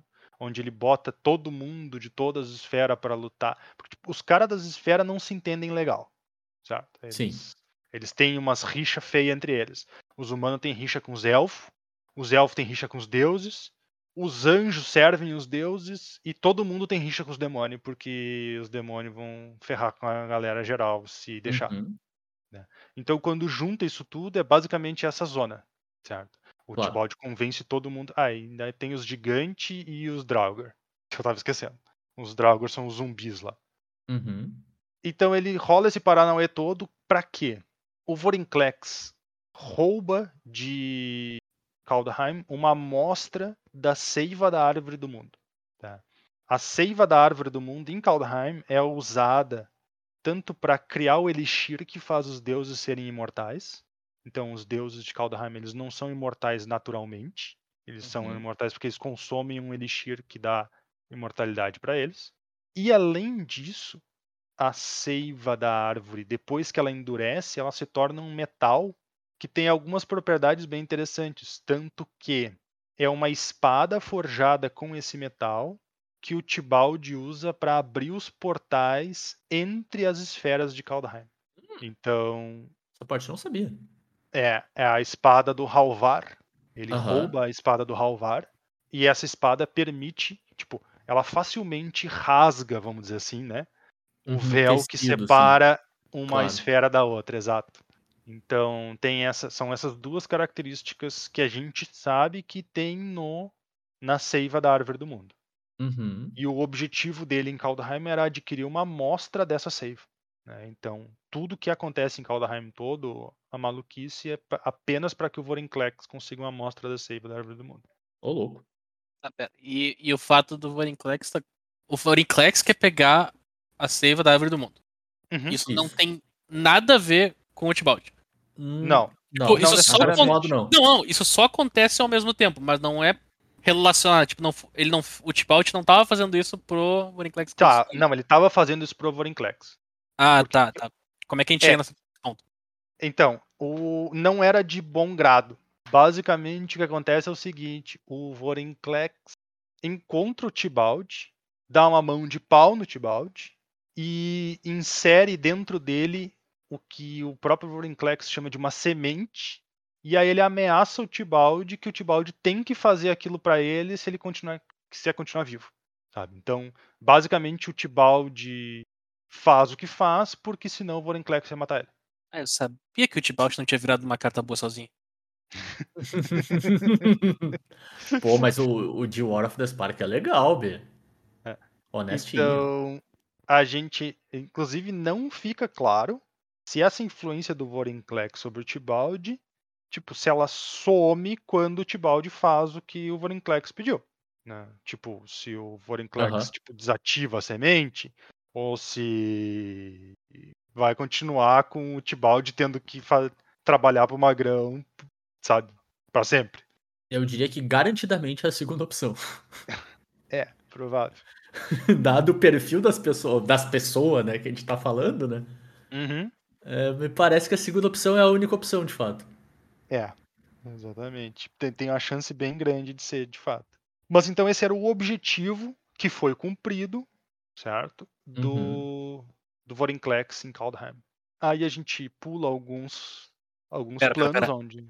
Ó, pera. E o Vorinclex sai por um portal e é isso aí, acabou. Mas eu falou? Exato. Ah, ele pe- ele pra pegou. Phyrexia por um É. portal. Ele, Até. ele consegue pegar, ele, ele Uhum. Fere mortalmente a deusa da árvore, a Essica, né? E, E consegue roubar a amostra que ele precisava. E volta pra Firexia. Tá? Sozinho, Uhum. sem o Tibalt. Sem o Tibalt. Beleza. Isso. Aí tem, tem um, pra um onde? detalhe que eu acho até que foi antes, Turo. Mas é Hum. um detalhezinho bem, bem minor, mas que é legal de dizer. Uhum. Que tem outro Planalta que teve um, um contato indireto com, com Firexia, que é o Ashok.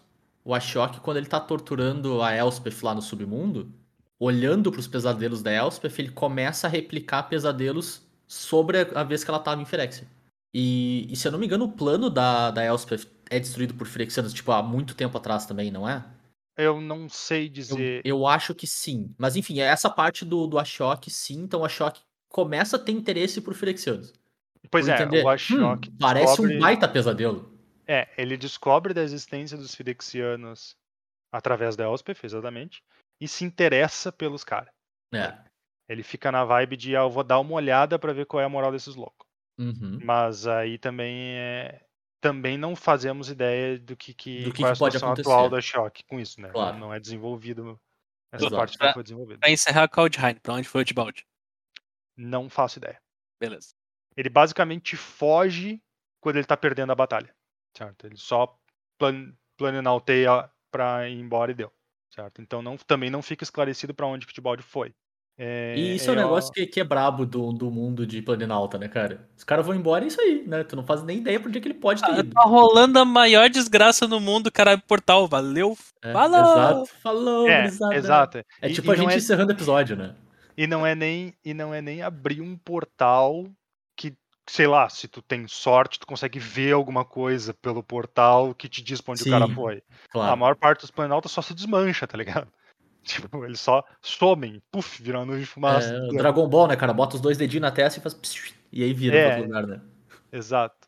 Inclusive, eu nem faço ideia se um planinauta tem como seguir o outro, sabe? Se existe a noção de que por algum tempo fique um rastro que o cara Cara, possa usar pra tentar seguir o outro, porque Eu senão sei é que os antigos têm. Porque tem alguma menção ao Urza ser perseguido por alguém. Por vários e vários planos por anos seguidos, assim. bom, é, pode ser. Então, eu acho que. Não sei se os novos conseguem, mas eu sei que tem, tem abertura. É, Tem abertura pra é, poder é, fazer é. isso, vamos dizer assim. Exato. Apesar de que a gente vê que nas histórias recentes não, não parece ser o caso, porque os planos- os ficam se perseguindo por um baita tempo e não se acham, né? Ah. Perseguindo no sentido, tipo, ah, vou tentar esse plano agora. Não deu, Ah, vou então- tentar o próximo. Eu só, quero, eu só quero fazer um porém. Então a gente tem os, o status atual, o status de uma centelha de um Planeswalker original, que era do Plan- Planeswalker fodão, que é o do cara lá que não sabia que era Planeswalker, que foi colocado numa esfera, Uhum. que foi repartido em dois, virou o Urza e atualmente, atualmente essa Spark original pertence ao Carne. Não mais. Não mais, ele perdeu essa Spark. Hoje a Spark do Urza, do, do Urza, do Carne é a do Vencer. Ah, voltou É. pro Vencer. Não, não, não, não. não. O Vencer não tinha Ah, nada não, a ver não, com não. ele. Ele, perdeu a. Tá, tá certo. Ele perdeu a Spark e agora a Spark do Carne é do Vencer. Exato. A Spark original do Urza não existe mais. Ah, beleza. Então a, então a ideia do Planeswalker original também não existe mais. Não, não. Além disso, ah, não existe uma diferença da Spark dos Planalto antigo pros novos. Ah, tá. Ele só, ele só era mais fodão mesmo. Não, é, é exato. É que o- os Planalto antigos eram mais fodão porque o universo fazia ele ser mais fodão. Conforme o universo mudou, os Planalto enfraqueceram. Tá, então o conceito que a gente tem atual é que tá rolando toda a desgraça e a destruição do mundo e esse é o universo Nutella. É, É, Nossa much. senhora! exato. É, é É. tipo assim, ó. ah, quando o. Quando o. os- basicamente, se eu não me engano, é em Caos Planar, tá? Que tu tem uma. No bloco de Caos Planar, no caso, né? Que tu tem a noção de que a reverberação da, da explosão do Urza lá tá começando a desmanchar o universo. Tá? tá criando umas, umas fendas no, no universo. E aí se junta diversos planinautas para fechar essas fendas. E as fendas mais. Uh, as, as fendas maiores, elas só conseguem ser seladas e reconstruídas gastando a centelha de um planinauta. Então é nessa que um monte de planinauta perde a centelha. Uhum. Inclusive o Carne. O Carne é um deles. Ele gasta a centelha dele para fechar uma das fendas da, nessa história. E, Não, e E, e, tipo, a gente tá pegando só a história de Firexia, né? A gente tá cortando várias Muita histórias coisa. do lore do Magic fora. Sim. E mesmo assim tu consegue pegar alguns conceitos pra outras lores que provavelmente tá relacionado em algum momento. sim, sim. Com certeza. Por exemplo, Porque- Tipo, tá, nada a ver com Firexia, mas talvez a ver com Firexia a ideia de viagem no tempo, ela é aplicada em um plano, não é? Lá nos. Nos. Onde é que tinha Temur, esse troço? Em Kans. Em Kans. Kans, em Kans, o Sarkhan volta no tempo, né? Sarkhan volta no tempo. Que é uma que era a ideia do Urza, e ele precisava do Golem, mas depois funciona, e aí como é que vai? Mas daí Pois a é. gente tem o Bolas. É, é o. Como é que eu posso dizer? A, por ser uma lore muito antiga, né, e, talvez é, é a parte de lore do Magic mais antiga que ainda tem influência hoje. Uhum. Então, Concordo. com certeza, a Firex ela se entremeia pela história ao longo de todo, Sim. toda a história do Magic, né? É, Ela, ela, ela meio que dita pra onde que tá indo a história contada. Sim. Então, dá, dá para se considerar a Firexia como o caminho. Se não tem Firexia, não tem história pra contar. É, É, quase e- isso, de fato. e ela- ela e ela se torna um- bem mais separada também. É, E o fato da saga envolvendo Firexia original ser tão longa, né? Ela dita muitas regras de storytelling e de world building aí pro restante do resto, né? Então, tipo, Uhum. não necessariamente é uma influência de uma ação, mas uma coisa que aconteceu lá impacta como as coisas podem acontecer hoje, né? Porque tu não pode simplesmente quebrar totalmente as regras ou virá-las do avesso sem um bom motivo pra tal, né? Exato. Então, o, o próprio mending é um jeito, tipo assim, agora a gente vai trazer isso low to the ground, né? Fazer o. lidar com essas fendas, enfraquecer o- os planinautas de certo modo.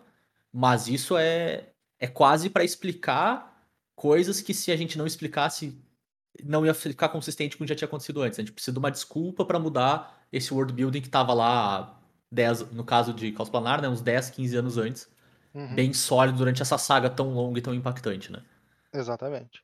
É, a, exata, é, é bem isso. O mending do, da, do multiverso, né? De Nominária, mas do multiverso como um todo, Uhum. é que acaba fazendo com que os Planalta percam uma boa parte da influência deles no multiverso. Então eles perdem o poder deles também. Eles ficam mais Claro. fracos justamente por causa disso. Ok. Então a gente, saindo de Kaldheim, a gente tem algumas algumas edições que não tiveram a influência dos Phyrexianos. E agora a gente chega em Kamigawa, onde aparece pela segunda vez um pretor Phyrexiano em outro plano. Agora é o pretor azul, o Jing Taxis, certo? É o outro nervosíssimo, né? É, Ah, vamos ser honestos, todos são, né? É difícil não dizer que um deles não é nervosíssimo. Mas eu acho, eu, eu acho bizarro como ele e o Vorinclex são os que mais eu olho e fico tipo, "Ih, que desespero. é. É provável, não é nem provável, é certo, o que o pretor Phyrexiano mais perigoso de todos é Eleshnar. Pode ser. Pode ser Certo, pela, é- pela, pela é uma- relação com a. Com, com a base da coisa toda, né?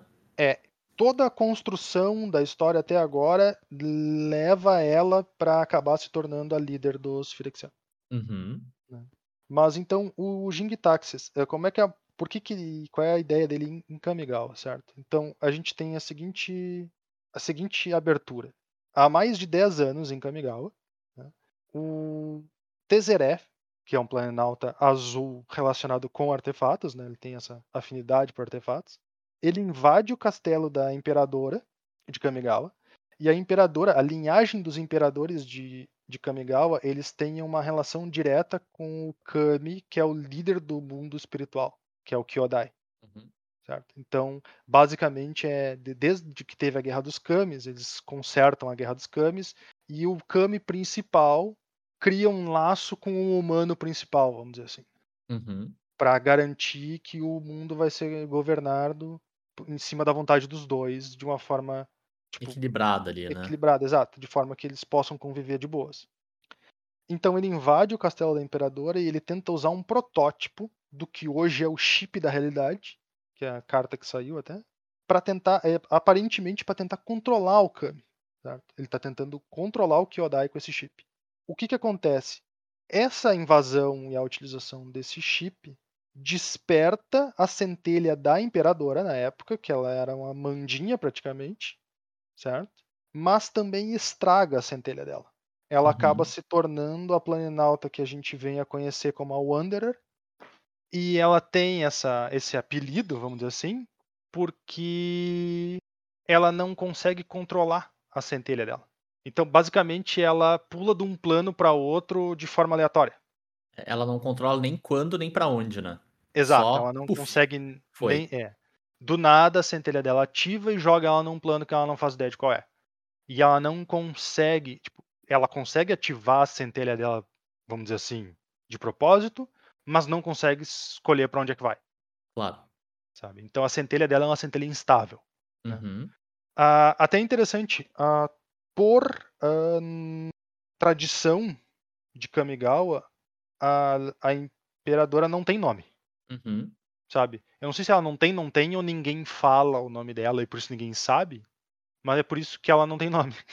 É o que eu entendi é que eles escondem o nome, assim. Tipo, ela até É. tem um nome de nascença lá, mas quando ela é escolhida imperadora, esse nome é, é escondido, vamos dizer assim. É, é apagado, vamos dizer assim, do sistema, É. ela não, não passa, não tem mais nome. É dar um select, where, nome, de- deleta e já era. Uhum. Exato. Então ela desaparece do plano, e inclusive isso aí desestabiliza bastante a, a geopolítica de Kamigawa. Uhum. Só que é, esse não é o nosso objetivo aqui, né? Estudar a geopolítica de Kamigawa. Se vocês quiserem um episódio sobre isso, mandem mensagem pra gente. O Bernardo vai adorar. cortando, Ma- maravilhoso. cortando para exatamente agora, a gente descobre que o Tezeré, aliado do Jin de Táxis, então ele está trabalhando junto com o, o Firexiano. Tezeré, que é o servente do Nicobolas. Não mais, né? E aí, a- a- aí, aí eu quero até fazer um gancho. A gente mencionou mais cedo também Planeswalkers que já tinham contato com Phyrexia, né? Passou meio batido, apesar de ter sido uma baita carta no T2 da época, né? O Tezeré também teve na guerra em, em Mirrodin, né? Ele tava lá, o nosso glorioso Tezeré Agente of Bolas, né? Uhum. Tava lá, presenciou o que aconteceu, um- pelo menos um pedaço que aconteceu, porque ele, pensando em, em termos de ordem das, das coleções, né? Ele tá na do meio, então talvez ele não tenha visto o fim da guerra, mas ele viu o decorrer dela ali em Mirrodin Besieged. E ele é um planinauta não só ali, aliado com máquinas, né? Como ele é parte máquina também. Ele tem um braço mecânico lá da época de Alara ainda também. Sim. E eu lembro que na época que apareceu essa carta, tá- teve muita especulação, tipo, pô, o nome dele é Agente de Nicobolas, mas ele é um bicho robô no meio de Phyrexia. Isso não pode dar problema? Eu, eu acho que deu problema. pois é, então, aparentemente, Tezeré está trabalhando com os Firexianos, Uhum. e isso poderia explicar como que os Firexianos estão surgindo em outros planos. Claro. Daí a gente dá um backtrack rapidinho pra Kaldheim. Kaldheim nada. Esqueci o Pra nome. do Kaladesh. Kaladesh. Kaladesh. Por isso que eu confundi. É parecido. Para Kaladesh, em Kaladesh existiu existiu a Feira dos Inventores e o Tezeré estava na Feira dos Inventores e ele rouba diversos artefatos dessa feira. Um deles é uma ponte planar. Uhum. Ou seja, um inventor de Kaladesh conseguiu reconstruir a tecnologia que os Firexianos antigos usavam para pular de um plano para o outro. Uma ponte planar. Isso. E aí a gente, até, até então, pelo menos, né? Tinha a visibilidade que isso ia ser usado pra mover o Sol Imortal, né? Que daí é parte dos planos do Nicobolas, né? Sim. Mas talvez, né? Ou tem uma agenda dupla aí que é mover Firexianos pra outros planos também. Pois é, basicamente, a partir do momento em que o Nicobolas foi derrotado, ou facilita até antes disso, né?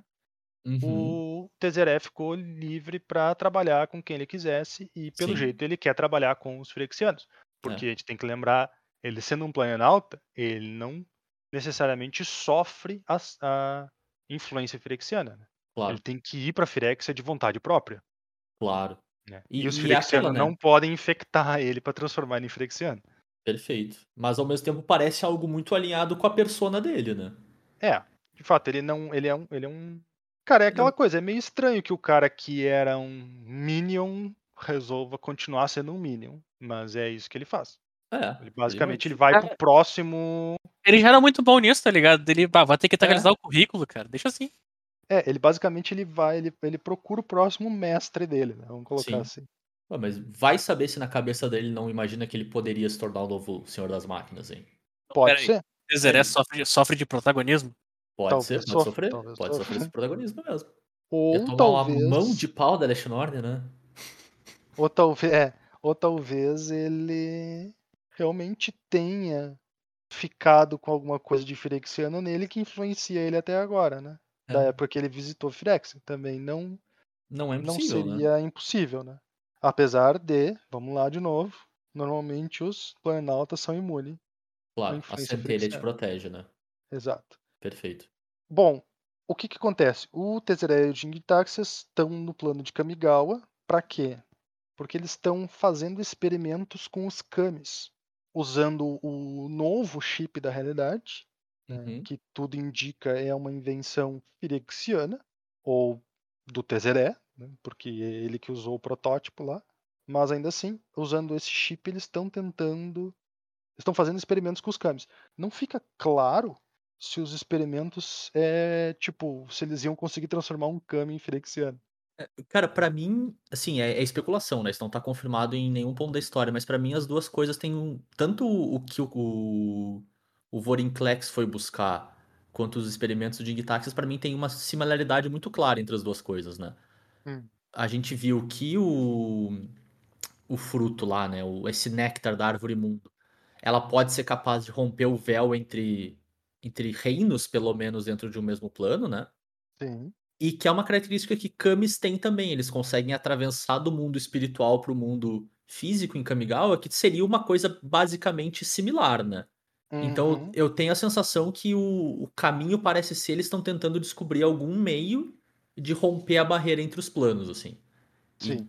olhando para as possibilidades que outros lugares fazem, pelo menos num, num contexto localizado, e vendo quanto eles conseguem expandir e aumentar a partir disso, assim.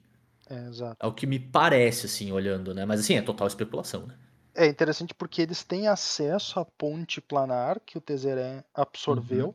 mas no entanto, aparentemente eles não podem reproduzir essa ponte, né? Eles têm que Uhum. usar ela com o Tezeré. Claro. E E aí talvez ela tenha algum limite, ele não consegue transportar tanta coisa. não, de fato a ponte planar atual tem um limite bem claro.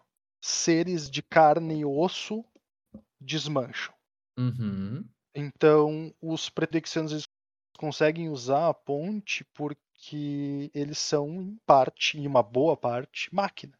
E a Hum, máquina não desmancha, Ah, certo? claro, isso explica, Inclusive, isso explica por que eles estão, tipo, só robô quase nessa versão nova deles, né? Porque exatamente. a parte orgânica meio que. Foi, Desmancha foi pro na espaço. Claro, Exato. faz O, sentido. o Vorinclex, inclusive, quando eles encontram ele pela primeira vez em Kaldheim, ele ainda está parcialmente desmanchado. Ele está atacando ah, criaturas da região e consumindo a carne deles para absorver e recuperar completamente o corpo dele. Faz sentido. Porque ele, ele basicamente, quando ele chega em Kaldheim, ele tá virado só em osso. Bom, Faz sentido. então, o que que acontece? O, o Planalta Kaito encontra Tamil em Kamigawa. A moral dele é que ele quer encontrar a Imperadora, certo? Sempre quis encontrar a Imperadora, porque ele era amigo de infância dela. E a Tamil explica pra ele que a Imperadora é uma Planalta, porque ela conheceu a Imperadora durante a Guerra da, da Centelha, né? Que ela teve em Uhum. Em Ravnica. E a, a Imperadora consegue voltar para Pra Kamigawa. para Kamigawa. Como eles descobrem que o chip da realidade que os Phyrexianos estão usando atualmente foi o que fez a centelha da Imperadora estragar, eles vão atrás de roubar esse chip para tentar usar ele para estabilizar a centelha da Imperadora. E isso funciona por um tempo, certo? Então, é, eles anexam o chip nela e ela consegue permanecer em Kamigawa. No entanto, ao longo da, da disputa interna de Kamigawa ali e da própria luta deles com a facção firexiana dentro do, do mundo, acaba que a Tamil fica de posse do chip e usa ele para poder se integrar com um robozão gigante lá, estilo Megazord, e cagar uma galera a pau, certo? Porque Uhum, o chip amplifica os poderes ah, de Planinauta. Ele uhum, basicamente faz o Planinauta ficar mais forte, certo? certo. Porém, é uma coisa hum, máquina. E o Tezeré consegue controlar máquinas. Ele tem um estilo de telecinese de máquina. uma Ele, coisa ele assim. quase que hackeia elas, né? Exato. Ele consegue, então, fazer o quê? Ele aproveita que a Tamio tá integrada com o chip e através disso ele consegue mobilizar e raptar ela. Uhum, Então, o que que acontece? A história termina em Kamigawa com Tezeré raptando a Tamil e o problema interno de Kamigawa é resolvido, mas a imperadora, sem o chip para estabilizar a centelha dela, acaba indo embora do plano de novo, uhum. sem saber se consegue voltar ou não. E aí a gente corta para Firexia, aonde a gente tem o que basicamente praticamente o motivo pelo qual a gente fez esse episódio aqui. Uhum. Essas duas horinhas bem curtinhas por enquanto. Exato. Que é o Jin de Táxias consegue transformar a Tamil no primeiro planalta firexiano da história. Cara, que loucura, meu. Que, que Então- twist, cara. Eu não esperava por esse twist agora, sabe? É, é tipo Herol. assim, meu, sem, sem mentira, quando eu vi, eu fiquei tipo, bah, bah total, É. porque pega toda a regra da brincadeira e joga janela fora. Uhum. Pelo menos por enquanto, né?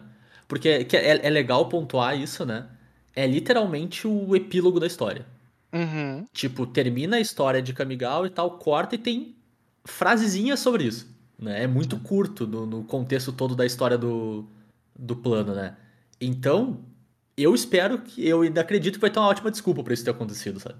exato. Mas É, que é impactante, é impactante pra caramba. Até, até porque eu lembro, cara, meses atrás, não deve fazer seis meses, eu tava perguntando pro tudo, meu, pra onde é que vai o bagulho? Porque agora a gente tá começando a ter esses caras aí, né? E eu sugeri isso e, cara, tu passou uns 20 minutos dizendo não, não, não, não, não, não, não, não, não, não, não, não, não, não, não pode acontecer. é E fazia todos os sentido não poder. Era, era impossível, é, pra todos os Claro. efeitos era impossível. Até que não Perfeito. foi mais, né? Com certeza. Então, a gente tem o primeiro planalta firexiano, Uhum. nada implica que ela perdeu qualquer capacidade de planalta que ela tinha. Sim, Até, até E- a, diga-se de a carta nos indica que isso não é verdade, né? Pelo menos. Exato. E digas de passagem, é um dos planenautas, né? Porque a Tamil era um planenauta que não era dos pouca coisa, sabe? Claro, claro. Ela Dentro podia ter aparecido história, pouco, né? Mas é um planinauta antigo, é um planinauta relevante, assim. Sim. E bastante. Ela tem acesso a recursos muito poderosos, né? Uhum. Ah, desde Innistrad, quando a gente teve Emrakul em Innistrad, foi através da Tamil, com uma das mágicas que ela tinha num dos. Porque ela, ela- basicamente ela tinha três pergaminhos, porque ela guarda as mágicas dela nos pergaminhos. Ela tinha três pergaminhos selados, Uhum. que ela tinha prometido nunca abrir. Certo? E um deles ela usa pra fazer a mágica que prende Emrakul na lua. Uhum. Então, ela ainda tem Dois Outros- pergaminhos nervosos. é, Pelo menos. É, exato. Que agora. Que ela sempre jurou nunca usar, mas agora ela é uma firexiana. Claro. Então ela perde o escrúpulo dela. E é Pelo bem interessante de Firexia, né? Ela pode fazer qualquer coisa. perfeitamente. É. A história de Kamigawa salienta muito que a Tamio é alguém que faria qualquer coisa pela família dela. Uhum. Certo? Ele sempre Sim. fala, mostra bem isso. E o, termina o troço com ela diz, é, tipo, ela pensando com ah, Firexia agora é a família dela, né, para ver como a infecção firexiana ela ela não muda a individualidade, né? Ela não muda o indivíduo, mas ela transforma a percepção dele. Então, a Firexia é a nova família dela e ela faria qualquer coisa pra proteger a família dela. Claro. Então, tipo, literalmente, praticamente a última frase do troço. É interessante porque a gente percebe algumas coisas naquele epílogo. O Tezeré fica meio assim, sabe? Tipo, ele não fica muito fã da Tamil. Né? E ele Hum. diz que é porque antes ela era inimiga deles, mas pode muito bem ser pelo fato de que agora ele tá com o pezinho atrás, porque os Phyrexianos podem transformar ele num Phyrexiano, Uhum, coisa que eles não podiam fazer antes, né? claro. E, bom, a Tamil é a primeira, é garantidamente a primeira, não só ah, pelo fato da carta, mas porque o próprio Jinditácias fala, né? Uhum. Que é a primeira planalta Phyrexiana, mas também é a primeira de muitas, sabe? Porque isso não vai ser uma que coisa que, sim, vai cara. ficar aqui, exato. Eu imagino que sim. Até porque acho que vai precisar, né, pra, pra mover as correntes da história, assim, do que vai acontecer nos próximos capítulos, né? Uhum. Aí a gente entra na nossa parte especulativa do, do episódio, né? Uhum. Que isso tudo foi. Bom, a, a, a parte que importava, entre aspas, da história, o tchan da história, foi exatamente o que aconteceu aqui em Kamigawa, né? A gente teve que dar um lastro pro pessoal que talvez não conhecesse toda a história do Phyrexiano.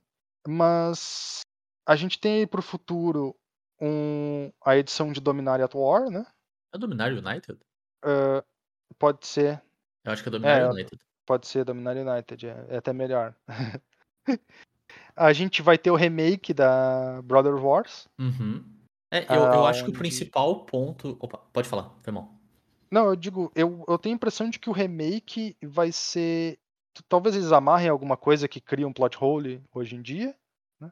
Ou não, talvez eles mudem alguma coisa pra ser mais na intenção deles. Mas acho que principalmente vai ser pra. É porque, afinal de contas, a Brother War antiga foi há 20 anos atrás. Então, Uhum. a esperança de que a galera que joga Magic hoje faça ideia do que aconteceu 20 anos atrás é bem pequena, né? Concordo. Concordo 100%. É, tipo, bem na linha. A gente tá fazendo episódio de duas horas pra tentar fa- falar mais ou menos a mesma coisa que a edição vai tentar trazer, né? É, exato. Tipo, vamos tentar colocar todo mundo na mesma página pra gente poder mover essas peças pra frente, né? Uhum, E isso é uma- Essas duas edições é o que me.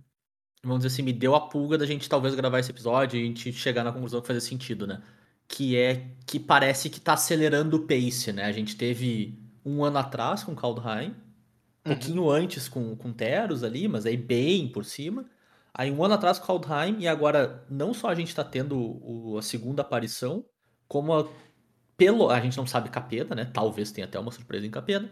Mas as outras duas edições do ano também vão estar centradas em dominar e, e contando coisas relativas, né? Então parece que o pace tá acelerando e que a gente vai chegar nisso em breve, né? Então eu acho que é quase inevitável que os próximos dois ou três anos aí sejam histórias bem Phyrexia-centric, vamos dizer assim. Sim. Levando a. Vamos ver o que, que vai acontecer com isso, porque, cara, assim, é, né? A gente falou mais cedo sobre o, o tamanho da ameaça que eles são, e eu vou, vou dar a minha opinião, né? Dado que a gente viu até agora, eu acho incontestável a maior ameaça. Dada, dada essa noção de que meio que não tem fim, assim, sabe? Tu, tu não tem um, um jeito muito claro de dar um fim. E o fato de ser algo que não é centrado numa entidade, Uhum, nossa, é algo extremamente aterrorizante, assim, cara. Sim. Porque, porque Phyrexia é uma ideia, Phyrexia não é um ser, não é uma coisa, é um... É bem como tu falou, é quase uma religião, né? No fim Ela é das uma contas. coisa que se alastra, né? É. E vai tomando conta de tudo, exato. E não só toma conta, como aparentemente é razoavelmente moldável, porque tem um, um core muito bem definido, mas que consegue se adequar a algumas, algumas diferenças de realidade ali, que é o bem que a gente vê na diferença entre a Phyrexia original e a nova Phyrexia, né? Então eu acho algo absolutamente aterrorizante, assim, sabe? É. Sim. Minha nossa, que, que inimigo difícil de lidar, cara. É, se eu fosse compará-la diretamente com o Nicol Bolas, eu diria que Firex é muito mais perigoso que o Nicol Bolas, Uhum. sem sombra de dúvida. Com certeza. Apesar do Nicol Bolas juntar mais poder eh, bruto num Uhum. único ponto, uh, Firexia é, é praticamente indestrutível. né? É, Quando Uhum. comparo com os Eldrazi, se torna um pouco mais difícil porque, Difícil. É, tendo em vista o que os Eldrazi representam dentro do Magic, é meio complicado imaginar uma coisa mais perigosa que eles. É, a minha questão é que eu não acho que a gente conhece o suficiente pra dizer isso. Isso é muito aberto, tá ligado? Sim, E a última aparição da Miracu me leva a crer que não necessariamente são vilões, só são, sabe? Que eu, que eu acho que é um pouco diferente de, de Firexia. Porque Firexia tem essa questão egocêntrica de dominação completa pela sua filosofia, né? uhum, com que, eu- certeza. que é uma que é uma ideia de vilão mesmo, ao meu ver, assim, não é uma vilão, não é uma ideia ah, que tu pode dizer que existe uma versão dela que é eticamente correta. Não, não É, tem. não, não existe espaço para uma convivência com Firexianos. Exato, exato. Se o Então fica- Firexiano existe, é, a moral dele é te transformar em Firexiano ou te matar. Exato. Então fica aí a dica pro paralelo que ele representa na realidade, né? Não vou nem dizer nada. É. E- É um paralelo bem direto, inclusive. É. Enquanto aparentemente tem, tem um caminho onde os Eldrazi só são, né? Tipo, talvez seja o trabalho deles fazer o que eles estão fazendo de vez em quando e quando não for o trabalho deles eles não vão fazer, assim, sabe? É meio estranho. Então eu não, eu não sei. Mas assim, eu acho, em termos de, de poder, de ameaça, é, eu concordo que é, é mais bruto. Né? Só não sei se são vilões mais vilanescos. Pois Acho é. a- eu acho que não. Mas A figura do, dos Eldrazi atualmente no Magic, a figura dos Eldrazi, ela é muito parecida, ela dá uma ideia de que eles cumprem um propósito no estilo do Galactus dentro do universo é, da Marvel. exatamente, exatamente o que eu É, penso. tipo, ele é um cara extremamente poderoso, ele chega num lugar, destrói aquele lugar e mata todo mundo? Sim. Mas ele não faz isso porque ele é mau. Ele faz É. isso porque o lugar que tu existe precisa que seja feito.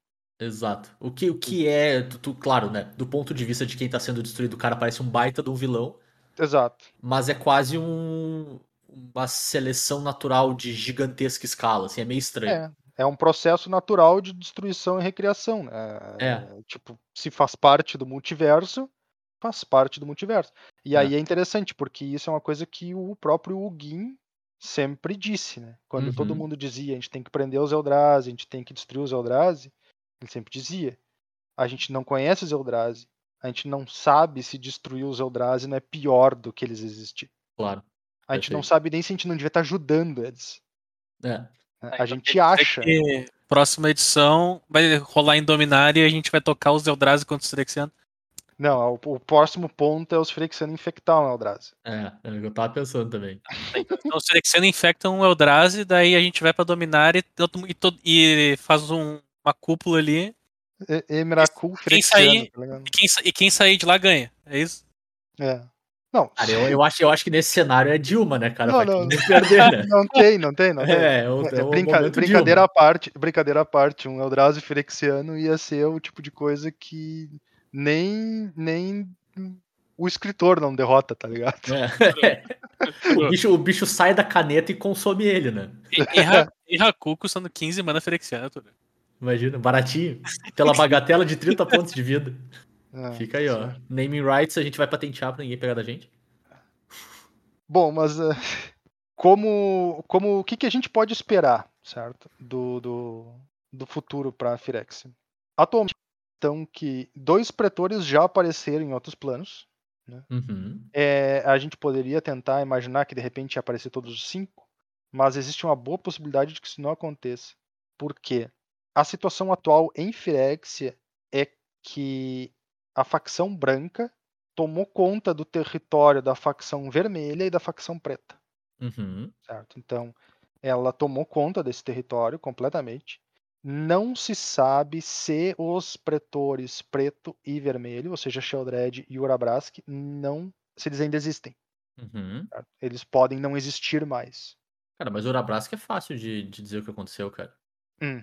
Ele tá escondido. É, pode ser. De fato, pode No- ser que tá no nome. Tá no nome. Tá, É, eu tive que Ah. explicar, cara. Eu achei que tu ia pegar de primeira aí, fica aí, fica ruim pra mim.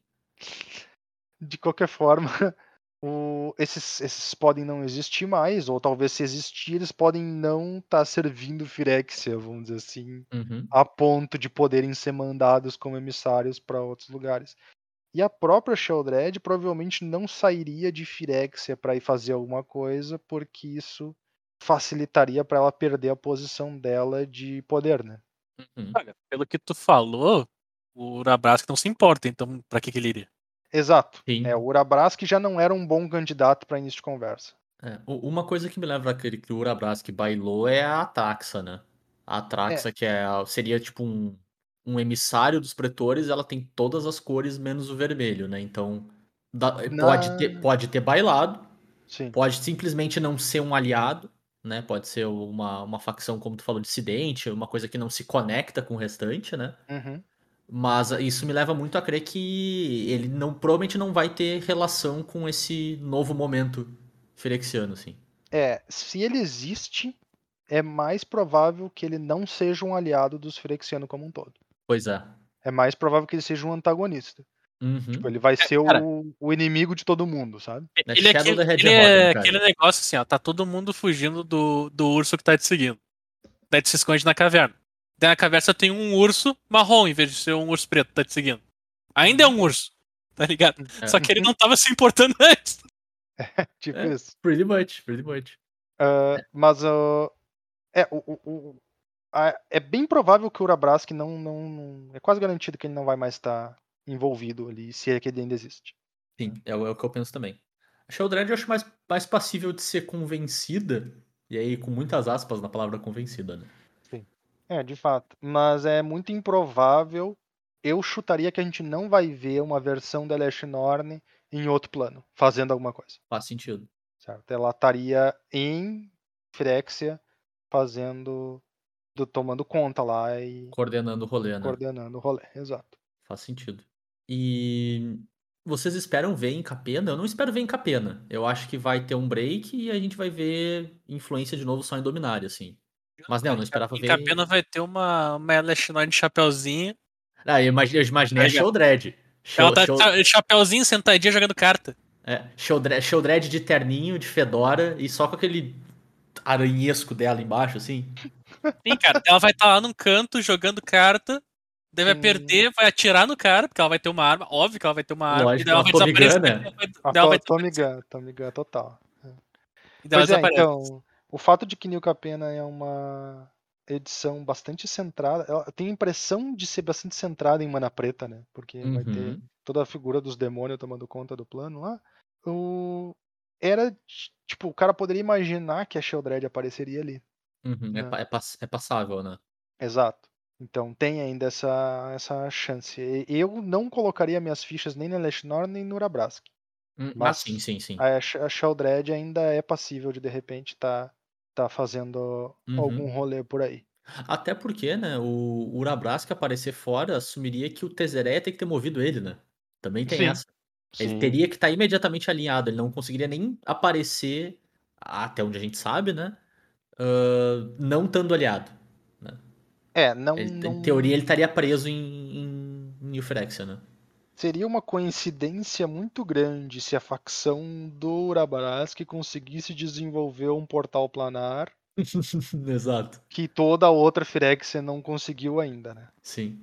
Quando vê, ele Ah. se esconde na, atrás de alguém e vai junto, né? É, pula, pula no Ele- meio lá então, com o Ele, ele é o escondido, né, cara? Confirmado, o Urabrask sabia o tempo todo como fazer Planeswalker virar Fexiano e como mudar de plano, ele só não tava afim de contar.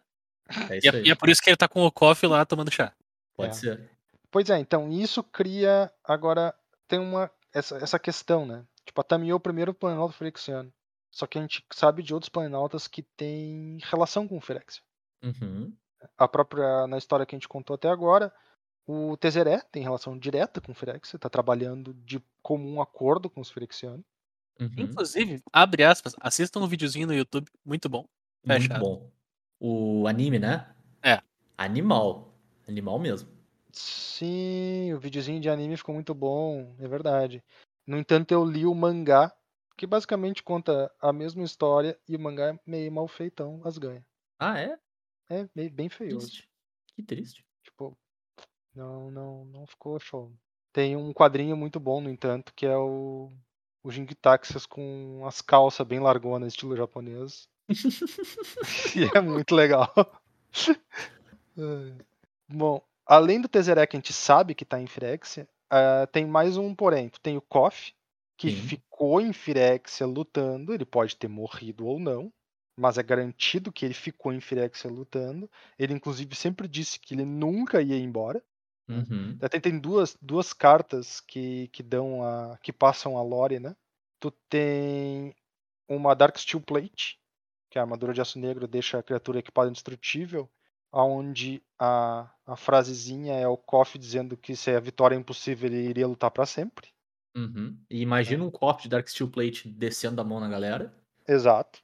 E tu tem outra ah, que é uma uma das imagens de um reprint de Arena Firexiana mostra o Koff lutando em Mirrodin, Uhum. né? No caso, na nova Firexia. Então, quando vê ele ainda tá lá, tá? ele pode ter sido morto, pode ter sido capturado, e se ele foi capturado, é muito provável que ele também vá ser transformado, né? Porque como a gente viu, Sim. os Firexianos não desperdiçam nada. Claro. Eles dificilmente desperdiçariam a oportunidade de transformar alguém em plena- ah, um Planalto em Firexiano. Sim. A menos que tenha sido, tipo, muito antes, né? Deles ter alguma ideia de como fazer. Sim, eles podem ter destruído ele há muito tempo já, né? É. Tu tem a questão do próprio Ashiok, que foi atrás de Firexia, Uhum. né? E aí tem toda a questão um pouquinho mais complexa do que, que o Ashiok é de fato. Sim, que é, que é um, é um ser muito estranho, né? É, exato. O Ashiok talvez não seja um ser biológico para início de Uhum. conversa. Então, de repente, ele tem uma, uma segunda resistência contra a infecção firexiana, vamos colocar assim. Sim. E além disso, a gente tem a figura ali do- dos outros planaltas que fazem ideia do que que é Firexia, né? Que é os Uhum. O Carne e o Teferi. Claro. Então, esses são os planaltas que têm alguma relação com Firexia como ela tá atualmente. Sim. É, eu, eu facilmente esperaria que algum do- dos membros do- dos Power Rangers vai se ferrar. Eu não sei dizer qual deles, mas eu facilmente espero que um deles vá tomar um sacode. Talvez, mas é que a figura da, da Gatewatch não existe mais. É ali, né? Ah, É, até ali, mas. É, Ainda- até, ali, até ali, até ali. Tipo, o, com a morte do Gideon, a, Uhum. a Liliana foge, né? E se Sim. exila lá no, no plano, onde ela se esconde dos outros, muda de identidade e tudo mais. Claro. Tu tem. A, a própria Gatewatch em si se desbanda, né? Uhum. Mas tu ainda tem, tem E- grupos, né? É isso que Sim, tu dizer, tem tipo... grupos de Planalta, mas ah, os cinco originais lá, o, Não, claro. Jace, a Chandra e tudo mais, aqueles lá eu acho que provavelmente não vão mais. Perfeito. Ia ser muito eu- mais fácil tu ter uma junção do, do Teferi. O Teferi provavelmente liderando um novo grupo de, de, de gente pra fazer Bem isso. provável. Mas eu digo no sentido de um do- desses Neo-Walkers mais novos, mais. Não necessariamente por ser um membro dos Power Rangers, mas um dos que já foi, ou algum dos que já foi bem relevante dentro desse, desse grupo, né? Eu imagino alguém dessa linha se ferrando. É, tem. Pra, pra criar um nível de, de set- setup, né? É, e eu acho que pra dar peso, assim, sabe? São os que a gente viu por mais tempo e que a gente, como consumidor, tem um pouco mais de conexão, talvez, assim. Tipo, nada nada contra também. Eu acho o Tamil um Planeswalker muito legal, mas é um Planeswalker que tem menos conexão de público, vamos dizer assim. É, ela não é tão relevante quanto a Chandra. Exato, exato. Então eu facilmente imagino pelo menos um tomando um, um capote frexiano aí pra dar esse, dar esse peso, esse senso de urgência quase na coisa, assim. Uhum. que, vamos dizer assim, como, como consumidor do material, a gente teve esse senso de urgência exatamente agora, né? Tipo, opa, deu ruim. Sim. Mas pros personagens da história, eu acho que eles precisam do impacto mais direto pra dar peso pro, pra situação. É, Sempre que até falam dos Planeswalkers originais, eu lembro que a gente já sabe qual é, a, qual é, qual é o final deles, né? O final deles é Lauren. Ah, é?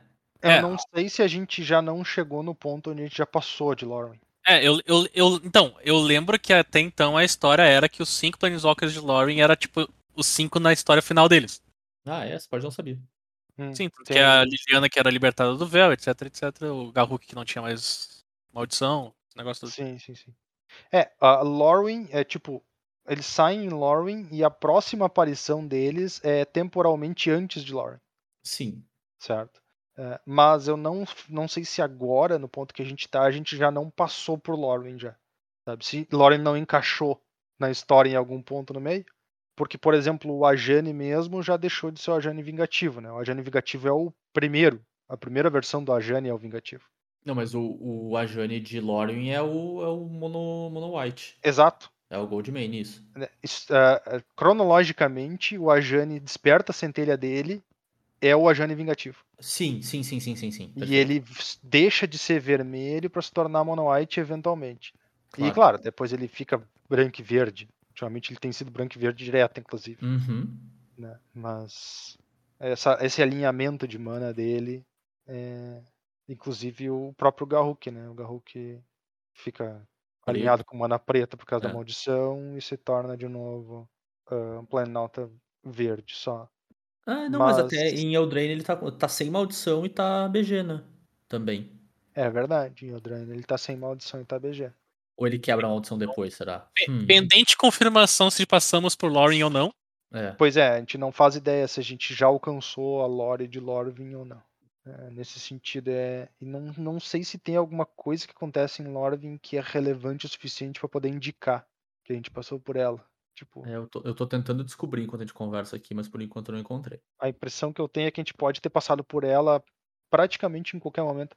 Exceto pela guerra, né, no momento da guerra da, da Spark, né? Porque daí não ia fazer sentido. Tipo, o pessoal da Gatewatch vai tirar umas férias em Lorvin. Sim. Mas, ah, é. Talvez a gente não tenha passado por Lorwyn ainda. O que deixa espaço pra. O Planeswalker tomar um sacode e ser convertido de volta. Exato. Isso é uma, uma questão bem interessante, porque, tendo em vista que o Planalto originalmente é imune, literalmente imune à conversão em Phyrexiano, e não explica como que a conversão foi feita na Tamil, ah, tal, é, o mais provável é que o chip da realidade tenha criado uma abertura para essa conversão ter sido feita, né? porque é uma parte máquina que estava integrada com ela. Então, não é descartado que se tu remover essa essa peça, vamos dizer assim, que deu essa abertura, que o Planalta, por noção da própria imunidade natural dele, não volte ao normal. Então não existe não existe relato de algo ser desfrexianizado. né? Não, não, não Então. existe esse precedente. Mas também não existiu o precedente de um Planalta se tornar firexiano. né? Então a Temos gente novas portas, novas janelas. é, a gente tá entrando num mundo onde a gente tá criando novos precedentes. né? É bem. É tudo, tudo Eu muito dizer- novo, eu né? Tudo muito Eu, eu vou dizer, especulativo. cara, estou, estou satisfeito com esse conhecimento novo de Lore. Lore dos Phyrexianos é sempre interessante, porque é uma grande parte do Magic, querendo ou não. Uhum. É- Phyrexianos é uma grande parte do Magic, e é, e é uma Lore, assim, ó, ela se torna interessante no momento que tu começa a anexar cartas a ela. Se ela, se ela fosse só uma Lore sem a parte que realmente nos afeta no jogo, ah, talvez ela não fosse tão impactante. Mas tu pode ver as cartas, tu consegue. Tipo, por mais que a carta Sim. não faça absolutamente nada, cara. Tipo, Hum. enquanto a gente tava explicando, eu encontrei quais são os dois fragmentos do troço. Sim. Uhum. Um é a Might Stone, um artefato de 4 mana que diz que todas as criaturas atacantes têm mais um, mais zero. E a outra é a Weak Stone, que as criaturas atacantes têm menos um, menos zero. Uhum. Então, assim, ó, é, por mais que seja absolutamente inútil o troço, Sim. mas ele tava na lore e ele tem uma explicação. Tu, tu tem a carta, tu tem a, a história por trás do, do set, ele não surgiu do nada. E isso põe uma, uma nova camada de importância pra essa história, pro jogo que o cara joga. Então, tipo, velho, pra quem se importa muito com limitado, tu poder jogar com o plano, tu tá, tu tá jogando com o plano, né? Claro. é uma, no- é uma nova dimensão de apelo que o, que o Magic tem pra, pra alguém jogar ele. Com certeza. Então E- tu e aí- acaba incorporando essa, essa, essa ideia de lore numa mecânica, numa carta, numa coisa, e daí a gente tem o joguinho que a gente adora, né, cara? Claro. E aí eu vou ecoar uma coisa que o Matheus falou mais cedo, né? Por bem ou por mal, a Wizards ficou muito melhor em fazer com que cartas que são impactantes pra história sejam cartas impactantes pro jogo também. Uhum. Então, tipo, os pretores hoje são umas cartas boas, sabe? As cartas, as criaturas que são importantes pra história são umas criaturas boas. As mágicas são umas mágicas boas. Tipo, não ia passar Might Stone e Wick Stone com a importância que elas têm hoje com um efeito tão Tão de baixo fraquinho. impacto. É. Exato. Mas antigamente tem umas cartas que são talvez os personagens mais importantes da história, que são as cartas. É. Hoje em dia eles fazem um trabalho muito bom Eles- de, de traduzir isso em impacto também. Não é só, ah, a gente tem que colocar esse personagem em carta e a carta tanto faz. É. Tipo, o que talvez seja o maior herói, de fato herói, aquele boneco legalzinho, e também tem, é bem controverso, que é o. o aí entrando em mais detalhes da história do Urza, né? O, o filho que ele criou, né? A grosso modo, que é o, o Gerard. Uhum. É uma carta super fraquinha. Nossa, é horrorosa. E ele foi, tipo, herói por quantos anos? 4, 5 anos de lore Sim. do Magic. E, meu, a lore do Magic, com o Gerard, com, as, com a Bons Ventos, com todo esse negócio. E as cartas é uma horrível atrás de Ah. horrorosa, atrás de horrenda, atrás de socorro. Sim. Tu, tu olha na história, ah, e esse cara aqui derrotou esse cara. Aí tu olha as cartas. Não tem como. E daí tu pensa, ah, e daí ele pegou. Daí o que acontece? Ele pega Bons Ventos e se joga e daí consegue ganhar. Carta, zap. É, exato, exato, Zap, cara, exato. zap. Três Então- mana, um de dano, compra uma carta. Zap. É, É, o É, momento ele- ápice ele do comprou a carta que ganhava o jogo. É o momento ápice da história do Zap. É, e hoje em dia é ter férias de luminária, né, meu? É, Bombando. E aí? veio aí, aterrorizou o Standard, aterrori... entrou pro Modern pra ficar e tá firme, forte e confiante. É isso aí. É, isso aí. Não dá pra dizer que não tem impacto, né? É, hoje em dia as cartas têm impacto, é verdade. E aí nessa eu assino embaixo do tudo, cara. Acho que o Teferi é o, é o cara desse ciclo, assim. É, ele provavelmente vai ser. Ele ou o Carne, né? Um dos dois vai ser a peça central do troço. É, tem uma chance bem. bem real de que pelo menos um dos dois também É, eu acho que o Carne vai pras cucuia. vai, vai, vai, vai acabar bailando, né? É, eu acho que sim, até pela ideia dele de explodir o troço, né? É. Eu não acho ia ser, não ia ser muito estranho que o Carne rolasse um, um bombardeio suicida da parte do Carne pra tentar para ganhar Bem, no final bem das contas, possível, né? assim. Um último recurso, É, estilo Urza mesmo. Exato, exato. É bem o que eu penso, assim. Eu acho que vai mais ou menos nessa linha, assim. Uhum. Zap 2. Zap 2, exatamente.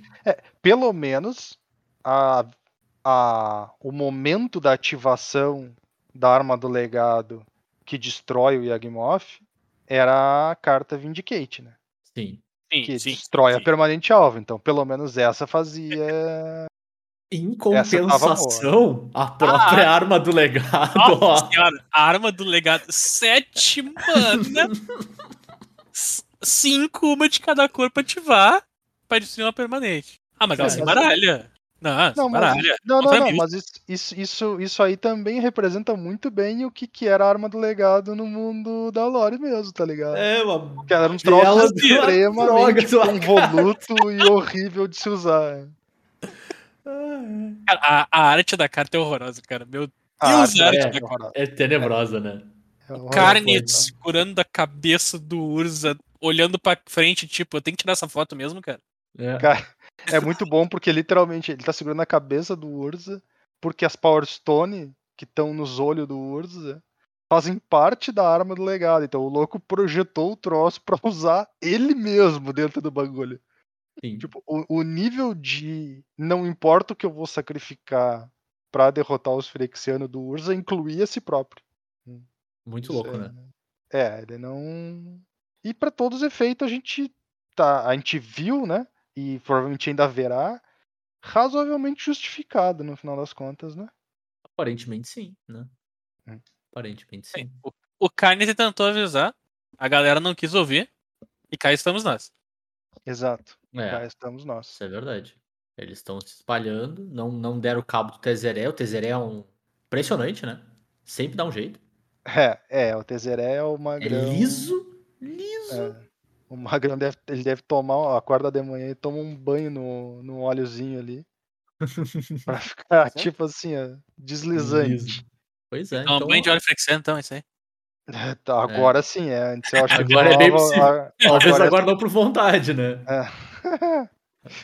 Mas aí, eu acho que a gente pode ir para as nossas duas últimas perguntinhas aqui de, de especulação. Eu acho que a primeira, razoavelmente, a gente vai entrar em acordo, né? Vai ter uma nova invasão ferexiana? Eu acho que sim, né? Eu acho que tem que ter. Eu não, certo não sei grau. nem se vai ser invasão ferexiana ou invasão nos ferexianos. Eu acho que Hum. sim para as duas coisas. É, então, quando eu fiquei sabendo que a gente eventualmente ia voltar pra Firexia, né? Uhum. Eu lembro que, como o Zé disse, ele conversou comigo e tudo mais, a gente tava batendo papo, e aí eu dizia que não tinha como Firexiano, um planalta ser infectado, aquela coisa toda. Mordi a língua em menos de, sei lá, 500 horas depois. Seis meses. Não, seis meses. Seis meses. Ah, mas tinha uma coisa que eu achei que, que era tipo, bem factível. Enquanto Firexia estivesse presa dentro do plano de New Firexia, eu não acho que ela poderia ser derrotada. Uhum. Por quê? Porque tu não tem como derrotar os Firexianos sem erradicar eles. Né? Claro. Como a gente comentou, se ele existe, ele é um perigo. Né? Ele vai continuar se multiplicando e vai continuar chegando numa situação de ele é perigoso. Então não, não existe conter os Firexianos. Então, e, e por outro lado, é muito improvável, e eu acharia até bem triste, praticamente, se tu literalmente erradicasse os Firexianos sem chance de eles voltar. Uhum. Né? Porque é uma parte integral muito forte da história do jogo, sabe? É- E é muito particular do Magic, né? A gente tem um monte de coisa do Magic que na verdade ele pegou emprestado de outros lugares. Claro. Mas os Phyrexianos é um troço que o Magic construiu. Uhum. É bacana poucos existir paralelos, essa né? figura. Exato. Tu não pode usar ela toda hora porque ela se torna desgastada, com certeza. Mas é muito interessante existir essa coisa tão particular do Magic, sabe? Uhum. E então, um- enquanto os Phyrexianos estivessem presos dentro do plano deles, somente dentro do plano deles, a impressão que eu tinha é que Phyrexia não poderia perder a guerra de Phyrexia. Uhum. Não poderia perder. Talvez ela não ganhasse, talvez fosse a guerra da Dilma lá, mas ela não poderia ser erradicada, certo? No entanto, quando tu abre a possibilidade de Phyrexia poder invadir outros lugares, poder se espalhar para outros planos, que agora a gente tem essa possibilidade bem real, bom, agora sim, a gente pode ter uma edição, a gente tem abertura para ter uma edição onde se invade Phyrexia, se destrói Phyrexia, né? Mas a ideia de Phyrexiano não desaparece do Magic. Claro. Então, eh, remanescentes dos Phyrexianos seguem pelo multiverso, sendo caçados e se escondendo para tentar reconstruir de novo Phyrexia.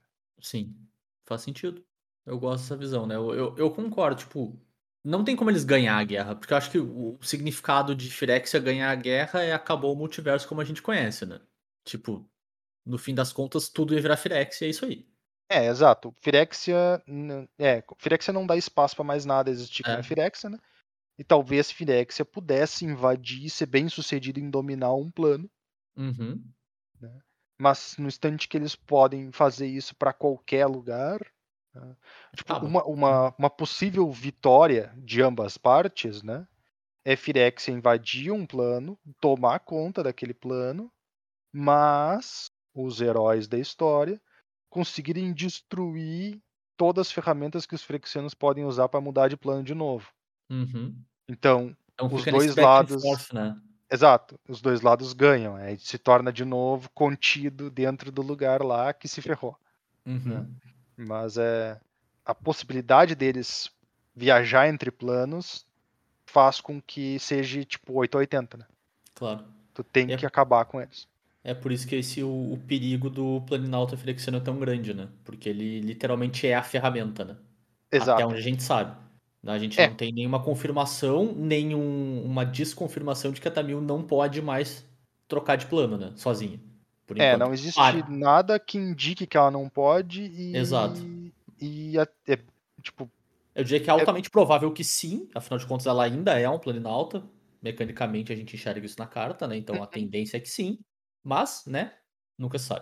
Poderia ser uma coisa, alguma uma, uma realidade, isso poderia. Eu não apostaria nem um pouco. né? Exato. Ou alguma coisa que pifa depois de um tempo, sabe? Ela deixa de ser Planeswalker depois de um tempo, não seria algo inimaginável também, assim.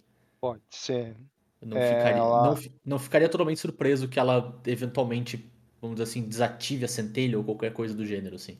ela pode sofrer novas ah, dificuldades, tipo, pode ser com que, que, que agora, para mudar de um plano para o outro, ela gaste muito mais energia do que ela gastava Uhum. antes. Exato. né? Existem muitas coisas que tu pode implicar, mas Claro. ah, remover completamente a habilidade dela de pular de um plano para o outro, eu acho muitíssimo improvável. É, eu concordo. Então, um Planinauta Phyrexiano, é, tipo, ele não tem a condição de levar a Phyrexia com ele, mas ele tem condição de levar infecção com ele. Uhum, O que Exato. começou em Mirrodin pode começar em outros lugares.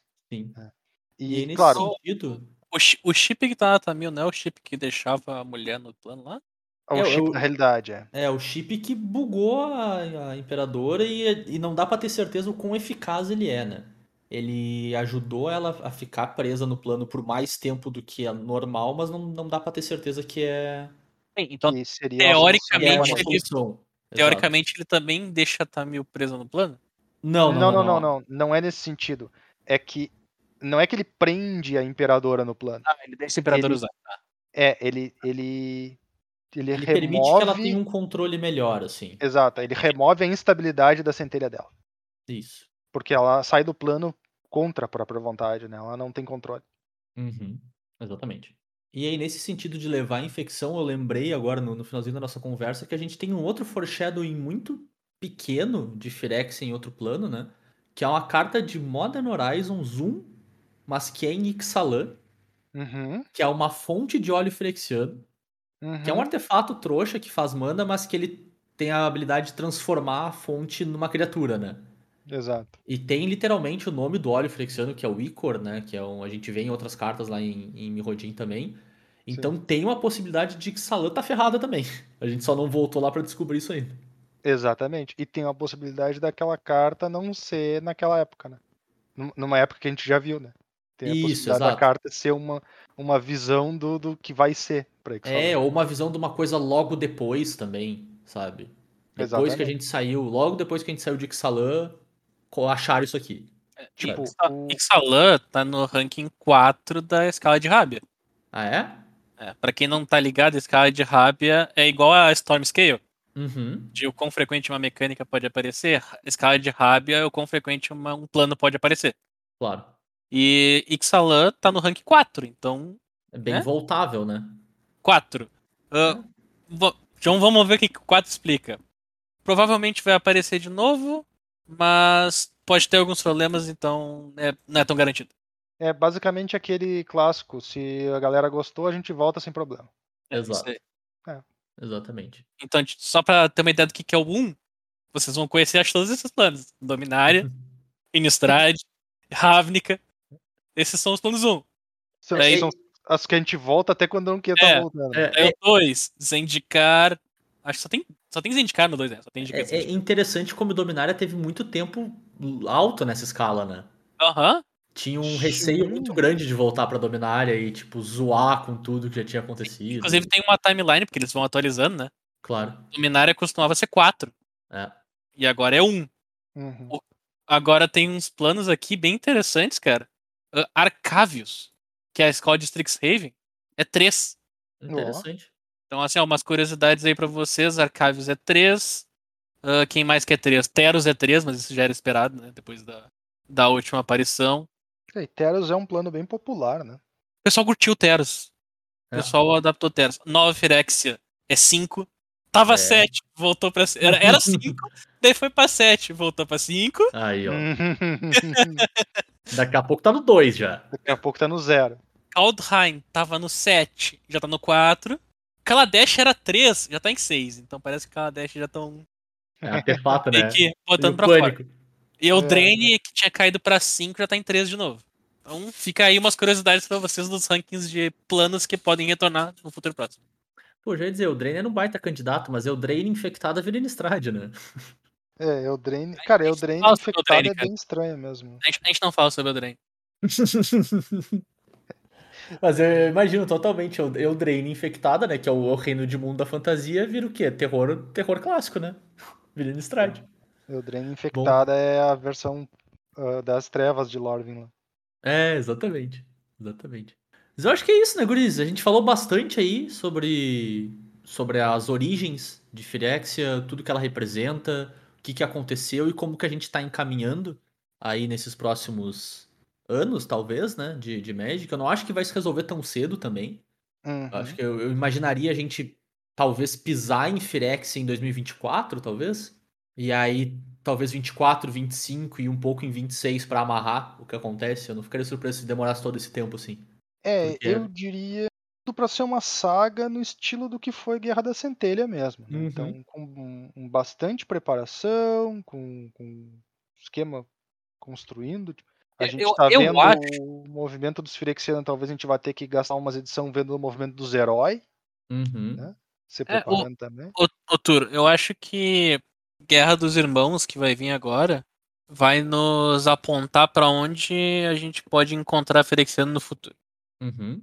Sabe? Eu acho que isso vai meio que mostrar pra onde que a gente pode encontrar. E daí as próximas edições meio que vão pegar uns porém. E daí a gente vai ver o, a nova Liga da Justiça, dessa vez sem limites, Uhum. pra, pra enfrentar os Ferexianos. Então a gente vai ter que juntar uma galerinha do bem, uma galerinha do mal, uma lua, um povo. Uma lua. Joga a lua neles, estilo Zelda. Joga a lua nele. E eu acho, Chega lá a lua do Zelda, bem nervosa. Eu acho também, B, que a Guerra dos Irmãos pode dar também um caminho de qual seria um poten uma potencial solução, por mais trabalhosa que seja É. de montar ela. É tipo, o que, que a gente consegue aprender com aquilo lá pra resolver agora de novo? É aquele negócio, cara. É um plano que existia e deixou um monte de coisa pra trás. Uhum. Então, tu- foi aquela ideia de abandonar os Ferexianos onde era Mirrodin, era um plano que existia e tinha muita coisa pra ser descoberta naquele plano. Claro. E muita coisa que não era utilizada, que pode servir pra outra coisa. É por isso que deu ruim, porque eles ignoraram os Ferexianos num plano que não era dos Ferexianos. Então eles não sabiam tudo que tinha naquele plano. Claro.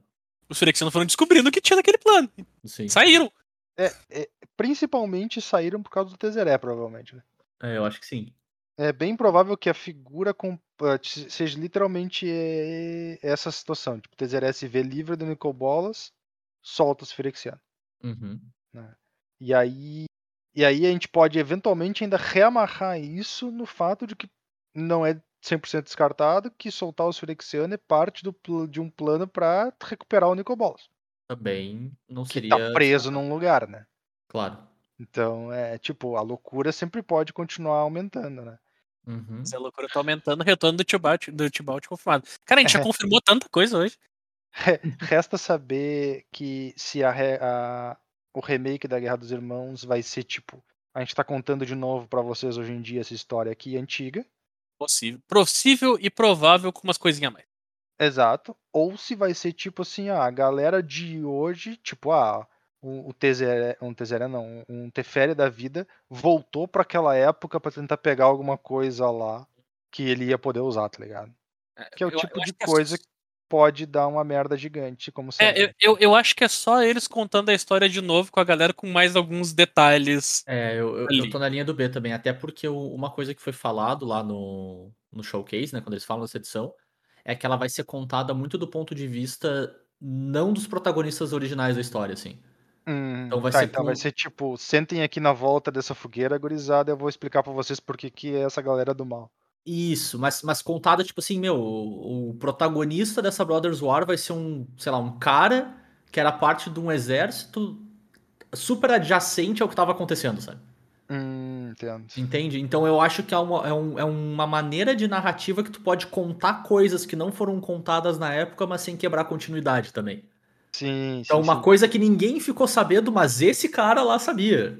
É uma história nova sobre a história que todo mundo já sabe. Exato. Então, tu, tu, tu- vamos lá, tu pega aquela tua coxa de retalho e tu coloca mais um quadradinho nela. Não necessariamente encaixa da maneira mais bonitinha ali, mas não desfigura a coisa também. Não estraga completamente o É. Queria saber do meu, do meu, do meu approval aqui, porque aparentemente eu que tenho que dar o ok para as histórias serem confirmadas, né? Essa é a credencial do troço. Esse é o conceito da macro história para a ideia de micro história. Uhum. Nós temos as exatamente. histórias dos grandes fatos, onde as figuras importantes são apenas os nomes. É. Eu vou dar um exemplo para vocês. É a gente pegar a história da Revolução Francesa. Beleza, a Revolução Fran- Francesa foi feita por pessoas. Claro. Mas mas ninguém fala das pessoas indivíduos. Uhum. A gente fala das pessoas, massas de pessoas. Claro. A gente tem as figuras chaves, que todo mundo conhece, mas tu não conhece o cara que organizou o grupo que ficava na esquina tal. O Claro, grupo, a exatamente. pessoa que participava daquela esquina tal, o o cara que era dono da padaria do troço, que Uhum. viu tudo ser debandado na frente dele. Então, é, é pegar isso e transformar numa micro-história, que é pegar o convivência das pessoas daquilo. Então, tu pega uma pessoa, como ela aplicava naquela sociedade, tu cria uma sociedade por cima disso, explicando a história. E através disso, tu conta o mesmo fato do ponto de vista do ser que viveu aquele fato. Sim. Então, tu não conta a história do grande ocorrido, tu conta a história da pessoa, Afetado ocorrido. pelo grande ocorrido. e assim- dessa maneira, tu explica o grande ocorrido. Claro. Perfeito. Essa é uma ideia bem interessante. Ah, principalmente, tipo assim, eu, eu acho que não é. Não ia ser muito show se eles mudassem muita coisa da, da Guerra dos Irmãos, sabe? Uhum. É uma Eu- história eu bem vão fechadinha. Eu acho que né? não tem muito Não, motivo, vai. não. A história é meio fechadinha, vai só tipo botar uma, uma outra coisa a mais que talvez não Tipo, É, não tipo, precisava antes, né? Vamos, vamos dar um exemplo hipotético aqui, sabe? A gente vai descobrir que tinha um cara que sabia que, na real, o Urza usou o Silex errado. Uma coisa do tipo, Olha, assim. Pode ser. Sabe? Uma Sim. coisa meio assim, sabe? Tipo, pô, e não, ele não conseguiu avisar e daí deu ruim. Ou então o Urza tinha um lugar que ele fazia umas invenção lá e foi abandonado muito tempo atrás. É, esse tipo de Esse coisa, assim. né? Não vai quebrar a continuidade, mas vai dar só aquele detalhezinho que é o suficiente pra gente fazer as coisas dessa vez de um jeito diferente. Eu Sim. acho que vai ser mais ou menos nessa linha, assim. Então eu acho que não muda o, como o Bernardo falou, a macro história, não muda o fato histórico. É. Mas tu dá uma informação extra que faz a gente aprender coisas novas pra mudar o futuro. Isso. Exatamente. É, é o que eu imagino, pelo menos, né? Ah, Se tem uma coisa que a gente é Tá bom. conhecido é por errar o que tá na- vai passar na cabeça do Wizards, né?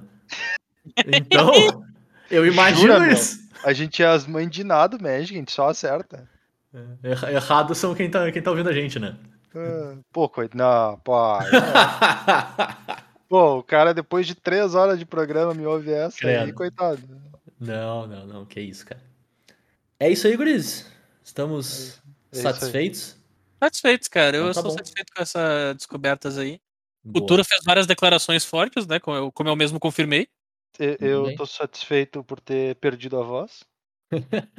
Eu falei pra te pegar uns 5 litros d'água e deixar do teu lado. Aí, aí não ia dar, né? Eu ia ter que ir no banheiro a cada cinco minutos. Mas não foi isso que a gente fez, a gente só cortou na edição, né? Ah, mas ninguém precisa ficar sabendo. É, inclusive, se quiser cortar isso aqui na edição também, é com teu peso na consciência aí. Ah, eu vou pensar no Boa. É complicado, porque eu tenho certeza que a próxima coisa que eu vou falar não vai ser cortada. Ah. Viram? Ah, o, o, B vai, o Tur vai deixar só o viram. Zero contexto, viram? Vimos. Ah. Eu vou pegar ali quando o Zé diz assim, é, ah, é isso aí, gurizada, eu acho que tá tudo bom, né? Aí vai vir um, viram? E aí termina o programa, entra a musiquinha. Ai, ai. Mas é isso aí, gente. Se vocês gostaram desse, desse episódio mais sobre lore, se vocês têm um palpite de qual Planeswalker vocês acham que vai ser completo.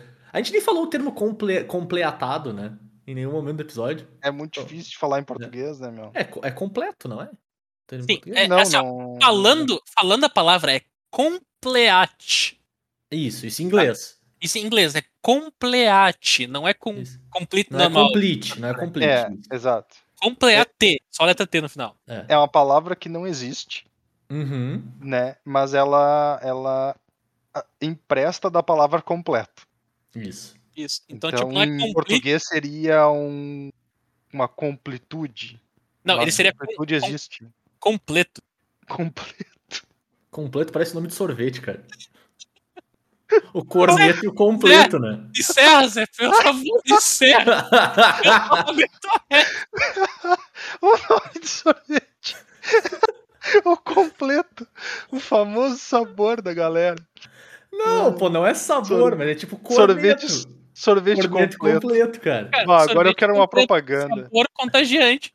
Ah, meu Deus. É, Sorvete te falo. completo, Te falo em contagiante. Sabor contagiante. Ai, ai. Ah. ah, que maravilhoso. Ah, mas, mas é isso então, gurizada. Vocês querem conversar com a gente sobre, sobre historinha de Magic, também manda mensagem pra gente lá nas redes sociais. Vocês nos encontram no Cólera Z Dragões em todas as redes aí no Instagram, no Twitter, no Facebook, tudo junto, sem cedilha. Ou pelo e-mail também no coleradragões.gmail.com. Eu tô lá no Twitter, no arroba jvitorfromhell e o Bernardo tá por lá também. Eu sou o arroba BNR underline MTG. E o Colors e Dragões está disponível em todos os agregadores aí, no Pocket Casts, iTunes, Spotify, no bagaça toda. E se tu escuta a gente pelo Spotify ou pelo iTunes, manda teu joinha lá, manda tua avaliação lá, são os que eu conheço que dá pra mandar um, acho que estrelinha ou um like. E isso faz com que o pessoal ache a gente mais fácil, então manda lá pra gente que é bem valioso. E é isso, né, gurizada? A gente volta daqui duas semanas com mais um Cóleras e Dragões pra vocês. Valeu, abraço. Valeu, tchau, tchau. Falou, pessoal.